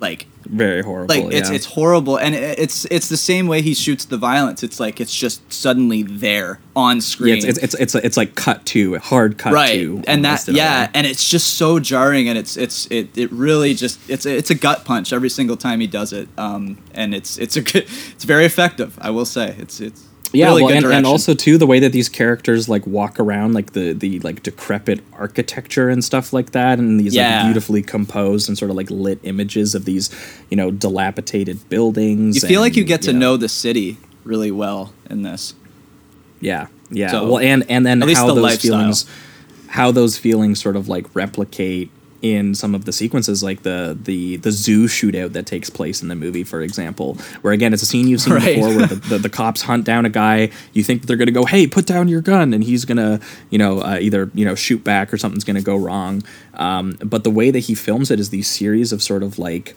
um, intense close-ups of both the artificial um, you know, sort of like uh, set of, you know, sort of like the natural jungle and environments that the animals are staying in. And then cut to also the actual primal animals themselves, like the tigers and things like that. And you get this Yeah. idea of like a real living, breathing thing living inside, you know, like this fake world, this artificial world in a way. Yeah. Um, Yeah. and and that's kind of how you end up sort of feeling about these these these characters who are just wandering these broken structures. I mean, the whole movie is him trying to basically uh, claim his own reward on his own life because he realizes that he's more valuable to his um, wife dead and he's just like if so if i can arrange someone to take me in and you know claim my my life and then get the reward money and share it with my wife like that's what kind of what he hopes for which is really yeah. you know sort of like sad idea just in general Yeah, to, yeah. But again- use your own life as the means for you know gaining that money. Yeah, it's dark, yeah and yeah but and just it again, shows the, a the- the- desperation the, way too. that the way that he captures that in this almost sort of like avant-garde style that reminded me a little bit of kind of like the slowness and the stillness of sort of like what Nicolas Winding Refn has been up to kind of since Drive Yeah, for sure. has has a little bit of that quality to it as well. Um, but yeah, ultimately, I was just really taken with how the genre thrills of this movie, of, of something like a noir and something like the sudden bursts of, of hyperviolence, which are really nasty when they hit, but how it's drawn in all of these off kilter, you know, idiosyncratic, like formal choices that make it feel very dreamy and almost mm. uncomfortable and lonely and isolating. Like that Lynchian moment of the singing head in the Hall of Mirrors and things like that. yeah, it's so strange. I, yeah, definitely, definitely. And it just it always has this feeling like these these people have nowhere really to go for any type of sanctuary. You really feel that. yeah. Yeah, it, it Yeah. fantastic. Couldn't recommend it more. Yeah, so if you want to check out a uh, very strange existential Chinese noir film, um, you know, the Chinese noir is kind of having a moment right now because I think last year I included. Um, hold on, what was that one called? I think I know what you're talking about. I didn't check it out. Oh, um, uh, Long Day's Journey into Night. yeah, I still have uh, to was watch one that, that. I, which was one that I included last year. So there, there, there's a there's a clear movement kind of happening here in in among Chinese filmmakers, and I think it's really worth paying attention to because this was just amazing. yeah, hell yeah. It it it uh, it uh, satisfied all of those uh, violent and weird um, combinations of kind of like genre, not necessarily grindhouse, but like nastiness and Yeah. art house that I really love. That you know sort of merging of the two Yeah, me too. which I think will actually also apply to both of our number ones as well Oh, as we get into it. Because I, I can tell by process of elimination what your number one is. um, and mine is uh, one that Jamie already mentioned, Bacurau, Yeah, or Bakuro. Um, which is one that has basically been my number one film of the year since I saw it at TIFF in September 2019. Uh, as Jamie mentioned, it is a, a, a completely bonkers movie that begins as sort of like a Brazilian social drama. Um, watching it at TIFF was such an amazing experience because it it didn't play in the genre part of the festival. It didn't play in Midnight Madness. Oh. It, it, it, it played in the world cinema category where you see a lot of um, Oh, okay. you know foreign art house cinema. How'd people Uh, and there's a- react? the- Were they when I was aback watch- by it? when I was watching it at TIFF, there was walkouts. oh Um, hell yeah, that's the best. That's what we want. because so many people went into it, and and the movie is very convincingly one kind of movie for a decent right, amount it's of like its runtime. just you come know? in and get to know this culture. We're just some nice small town Brazilian people. Yeah, it's it's a, it's almost like an independent poverty drama where it observes the rituals and conditions that you know these these people sort of live in at the hand of their corrupt mayor, and Yeah. it observes this community with like a Western inflected sense of of community. It's an ensemble film. There's no main character. You kind of just you you you get into the personalities and you know sort of like the small time drama of their community and and the teacher and the doctor and you know you get introduced to all these kind of different people but it's also done with a little bit of you know sort of a western inflected sense of you know you you get shots of the beautiful desert and the mountain vistas Yeah. amongst these small character interactions and the location detail and this movie for this reason was a massive hit in Brazil this was like a blockbuster Oh, nice. um, in Brazil for this reason Dude, I want this to be our blockbusters. Are you kidding me? That's wild. yeah That's awesome. Yeah. they got good Um, taste.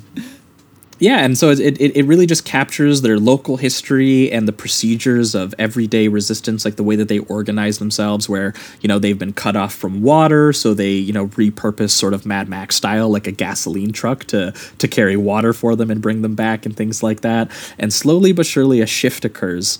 There's like, there's again, there's there's some off kilter uh, tonal and formal details that sort of like signal it earlier in the film, but there's Yeah. like a, a Brian De Palma split diopter or like an old school 60s or 70s zoom that feels like it's straight out of a spaghetti western or something. Right, yeah. Um, and you start to realize that the film very slowly is transitioning into what is essentially a spaghetti western splatter movie that is almost that is still um, you know powerful about its sense of community, but also kind of funny and absurd. Yeah. Um, the the way that it draws the Western characters, as Jamie mentioned, who you know are just a bunch of rich people from various European and North American countries who are paying to basically just genocide a fucking community, literally Yeah. wipe them off the map, and their own country has basically like sold them out.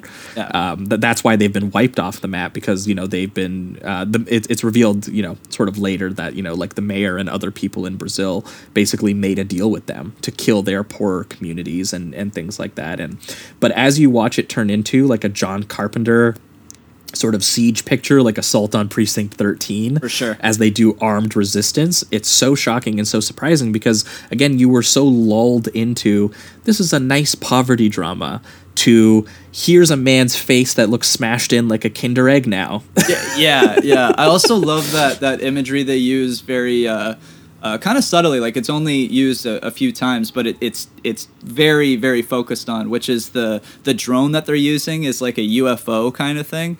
So it Yes, kind of has so this weird. sense of like an invasion or like these these these white Westerners that have come over to to kill all these people are just so like they're like extraterrestrial aliens essentially because they're just so fucking evil. Um, Yeah, I, I well, really and, and like it's funny too because they, they all have like very cartoony personalities a little bit too. like they're oh, done, yeah. in, they're done, they're done. It's kind of like watching Western characters done in that same cartoon way that like sometimes foreign villains can be done in other films. you Yeah. know, from uh, made in American films and stuff like that, where they're just kind of like cartoonishly evil. Like Udo Kier shows up as like a former Nazi. Yeah, uh, and he which just he's always starts- very good at playing it. and he just starts killing like everybody at one point which is hilarious. Like he's just he, he doesn't seem to have any real sense of directed hatred. He's just like fuck Yes. everybody.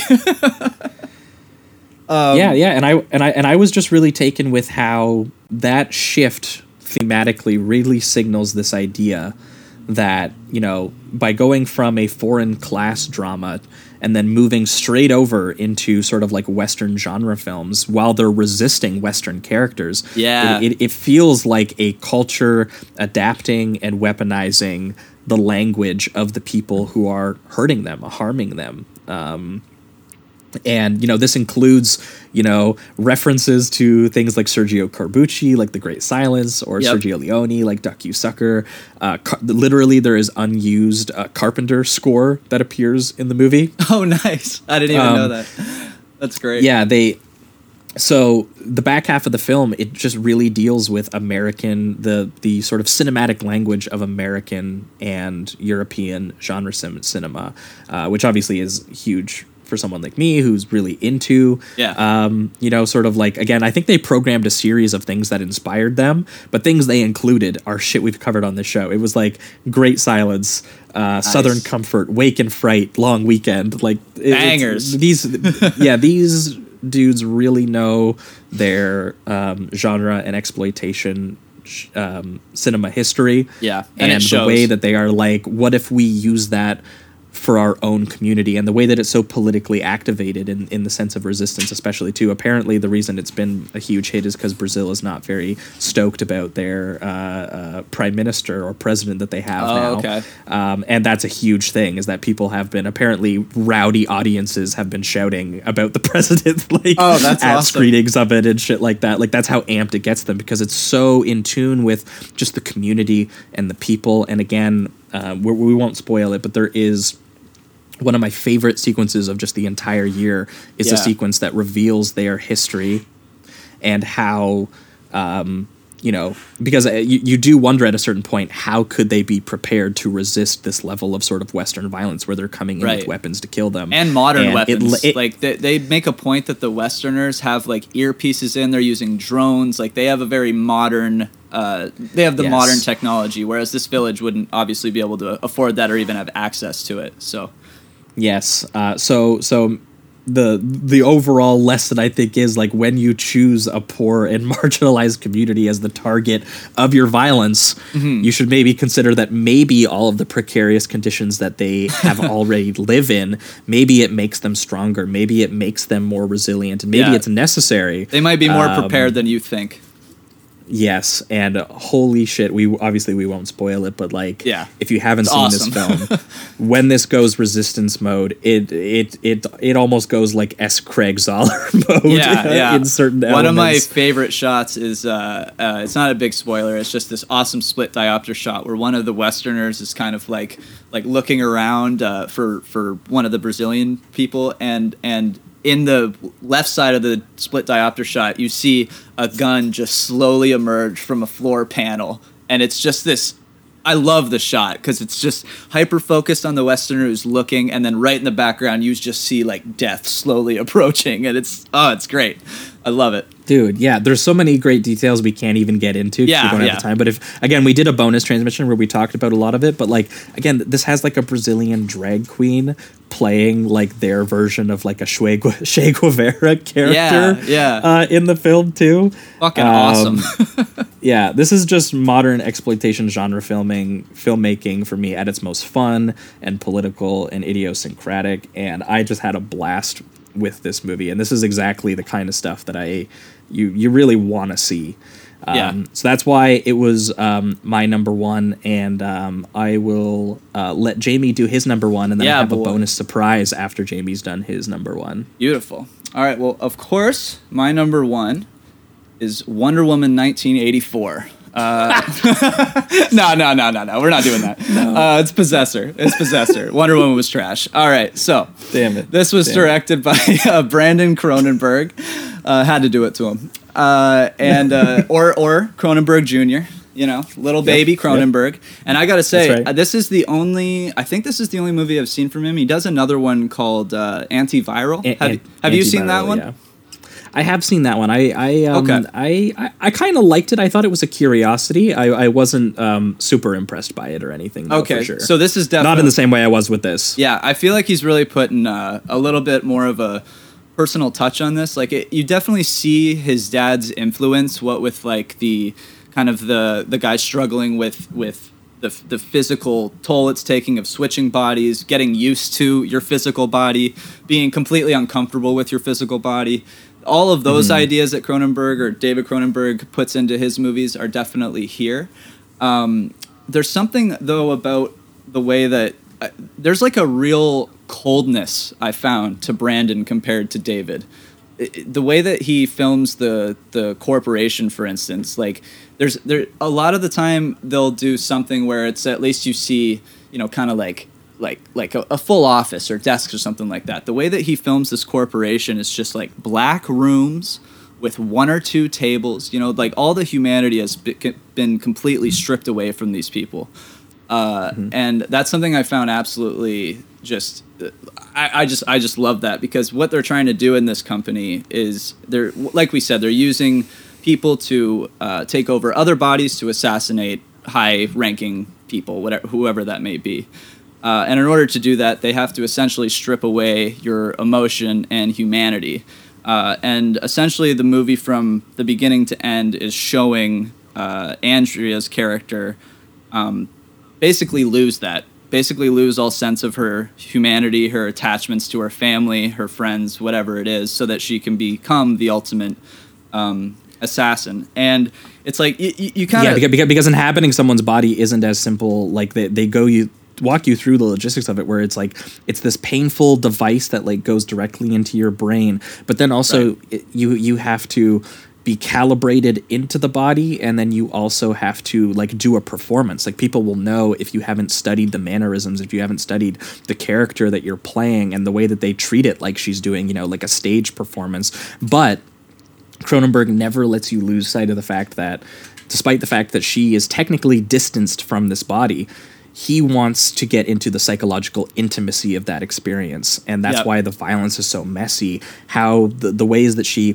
she takes this experience of taking over someone's body and straight up murder viciously murdering people in someone else's body how that hmm. comes back with her into her own body those experiences. Like the way that she thinks about that opening stabbing wound and blood spurting out of the neck everywhere and she she's thinking of that while she's like having sex with her husband at home. Yeah, yeah. and the way and the way that she has to train and rehearse her own voice because she got so into the character's voice that she was doing. Yeah. she's standing outside her own old house practicing her own uh, voice. Yeah, yeah, and I, and there's this detail, and I don't want to spoil too much because like it, it is essential to the like the final scene in the movie. But what they do to test their like humanity level to see that they're still back in the same brain, same person, is they have like five different items that are similar to uh, Inception, where they kind of have something that's like this is my my item, this is how I know I'm I am who I am, and I am where I am. Yeah, to ground my psyche back out into the world that Right. I'm actually in, inhabit. and you see the corporation not only you know use it as a way to keep the agents in line but as as it progresses you see that they're on purposely taking a, away certain emotional elements and ties to those items they're they're they're They're even literally, literally like programming their workers. Yeah, yeah yeah even with things that they know to be uh intimate to them like certain objects because i don't want to spoil it so i'm trying not to uh Yeah. to say the ending but it, it really ties in and i just just watch it so you can understand in full context um but uh, uh something else i found interesting was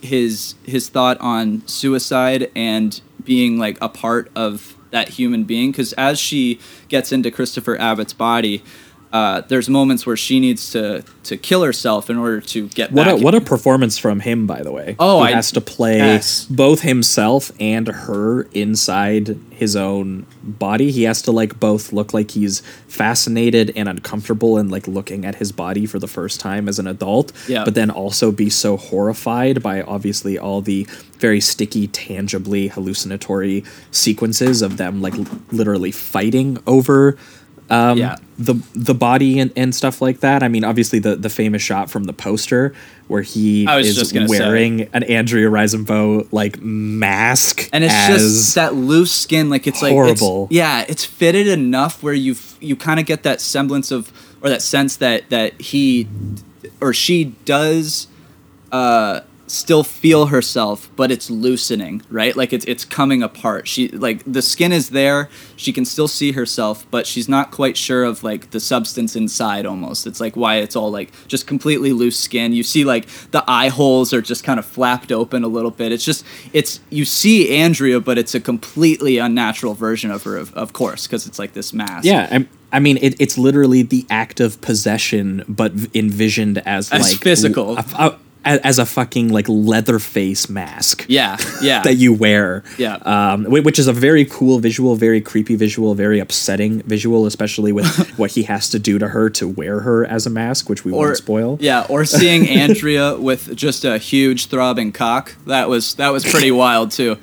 Uh, Yeah. because she's got to deal with once again, it's like that, that that like sex, and of course, leave it to the Cronenbergs to have to throw in like, what would sex be like while you're an assassin doing this? well, we have the answer for you. Uh, you know, she's just like staring down, and, and and Andrea has a very like small build, so to watch her go from the top down and then just like the the big Christopher Abbott penis, uh, and and and for her to kind of like she, she's really struggling with that, but also kind of having a pleasurable moment with the girlfriend too. There's just a lot of things that are that are crisscrossing a little bit in her brain. Uh, and you just feel the anxiety. Like this, this movie. Yeah. What part of the reason that it's my number one is that while I was watching it, I felt the horror. Like I, I really felt the anxiety that these people were going through, and even that. Like I was talking about the suicide, them having to struggle with that. Like put the gun in their mouth, and it, this happens multiple times, and they're just.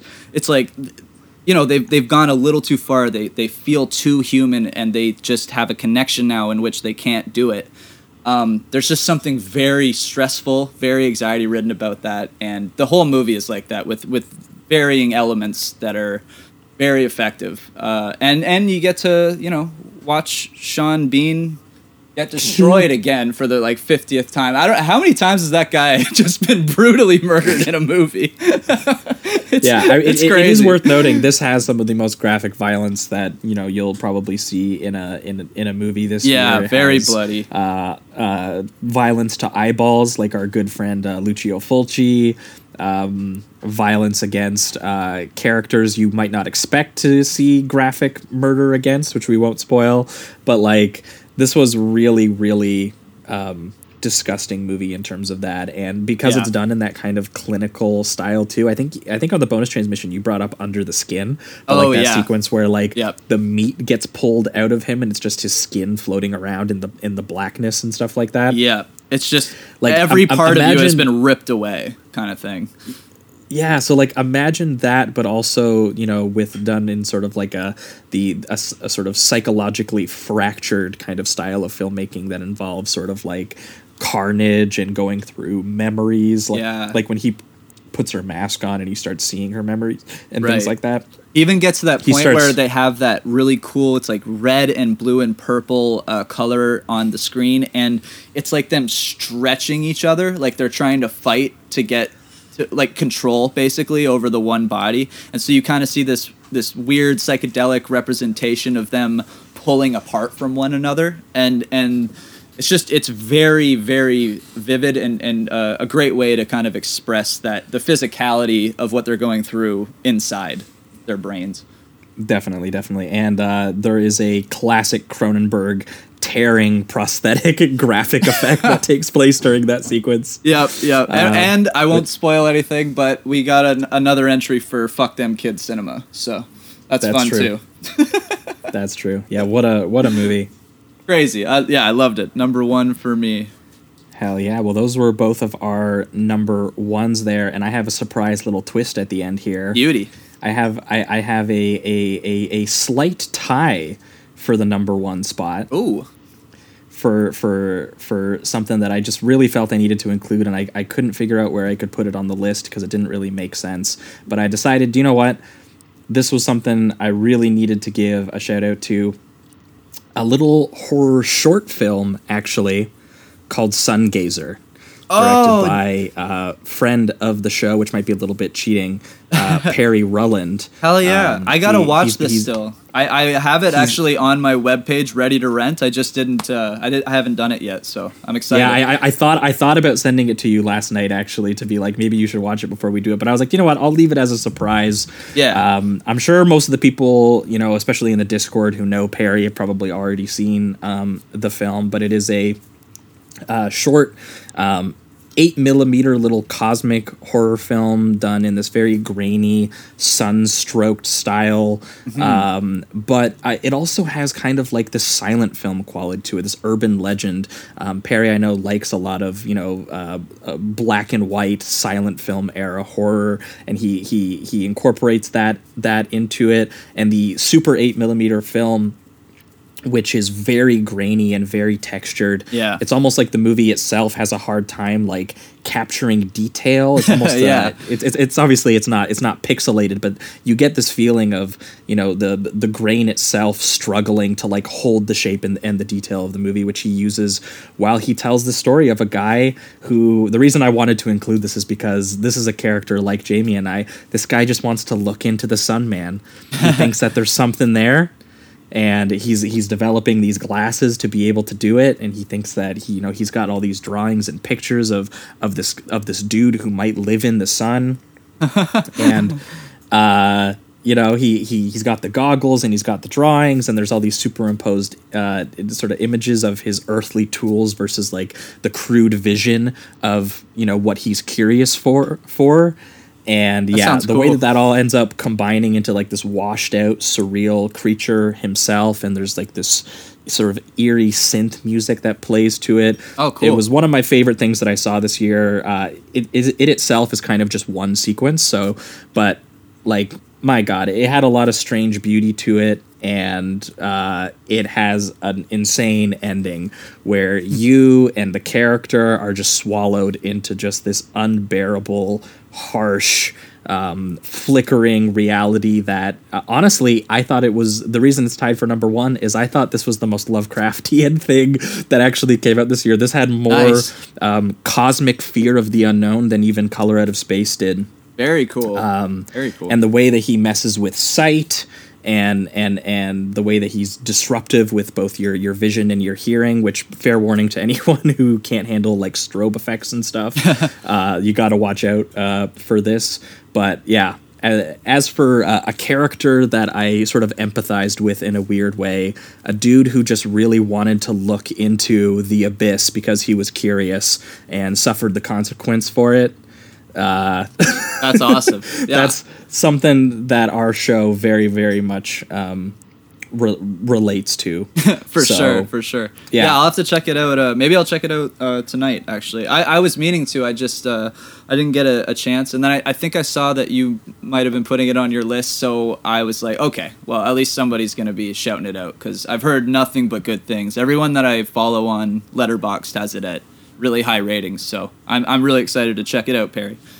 Hell yeah. If you like a creepy, textured, beautiful little horror film about vision and curiosity and looking at the great beyond, definitely look look Sounds great. into this one. And, I was very taken with it, inspired by it in uh, 2020. So I felt like it, it needed a, a shout here. Hell yeah. end.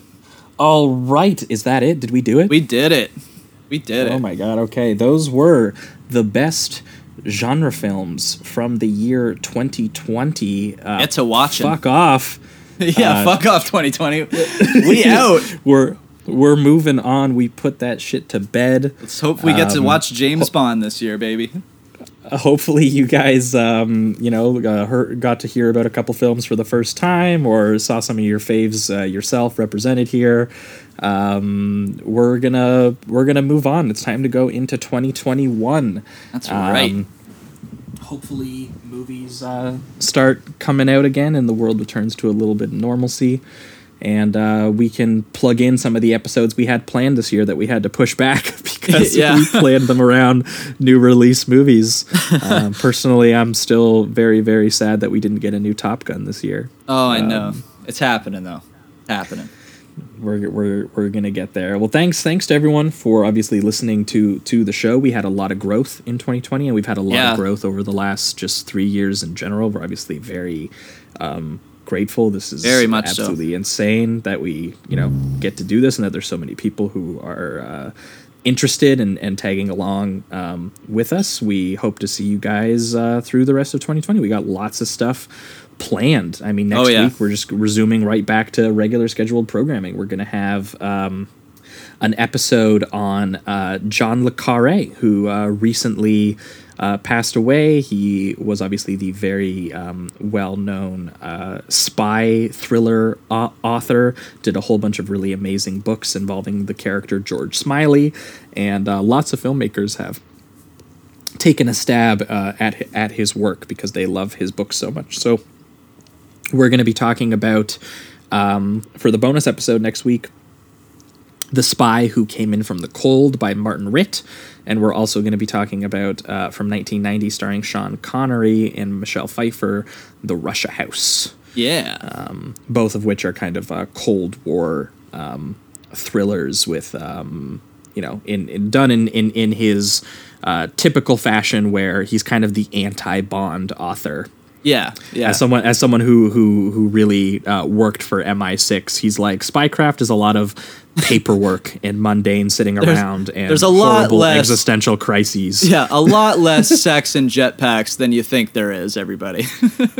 Exactly, exactly. So that's what we're going to be talking about uh, next week, and then uh, the week after, we are going silent era film mode. Something that's going to tie in a little bit to Sungazer. We're actually going to talk about one of Perry's favorite films of all time, The Cabinet of Dr. Caligari, and I think a movie that uh, slightly inspired him.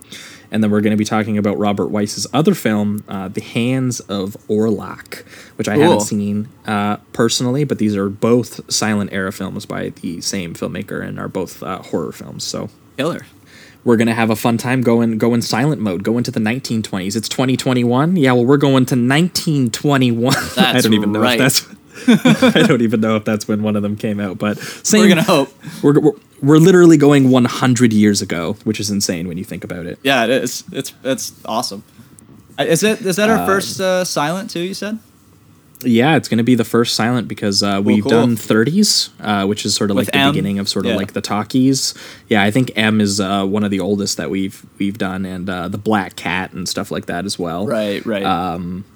But uh, yeah, we know we we haven't done um, 20s, which is when most of the silent era stuff uh, is from. So cool. we're going to be diving in for the first time with a special guest. But that being said, I think that'll wrap it up for everything uh, this week. Thanks, as always, guys, for listening. And you know the drill. Keep it sleazy. Keep it sleazy.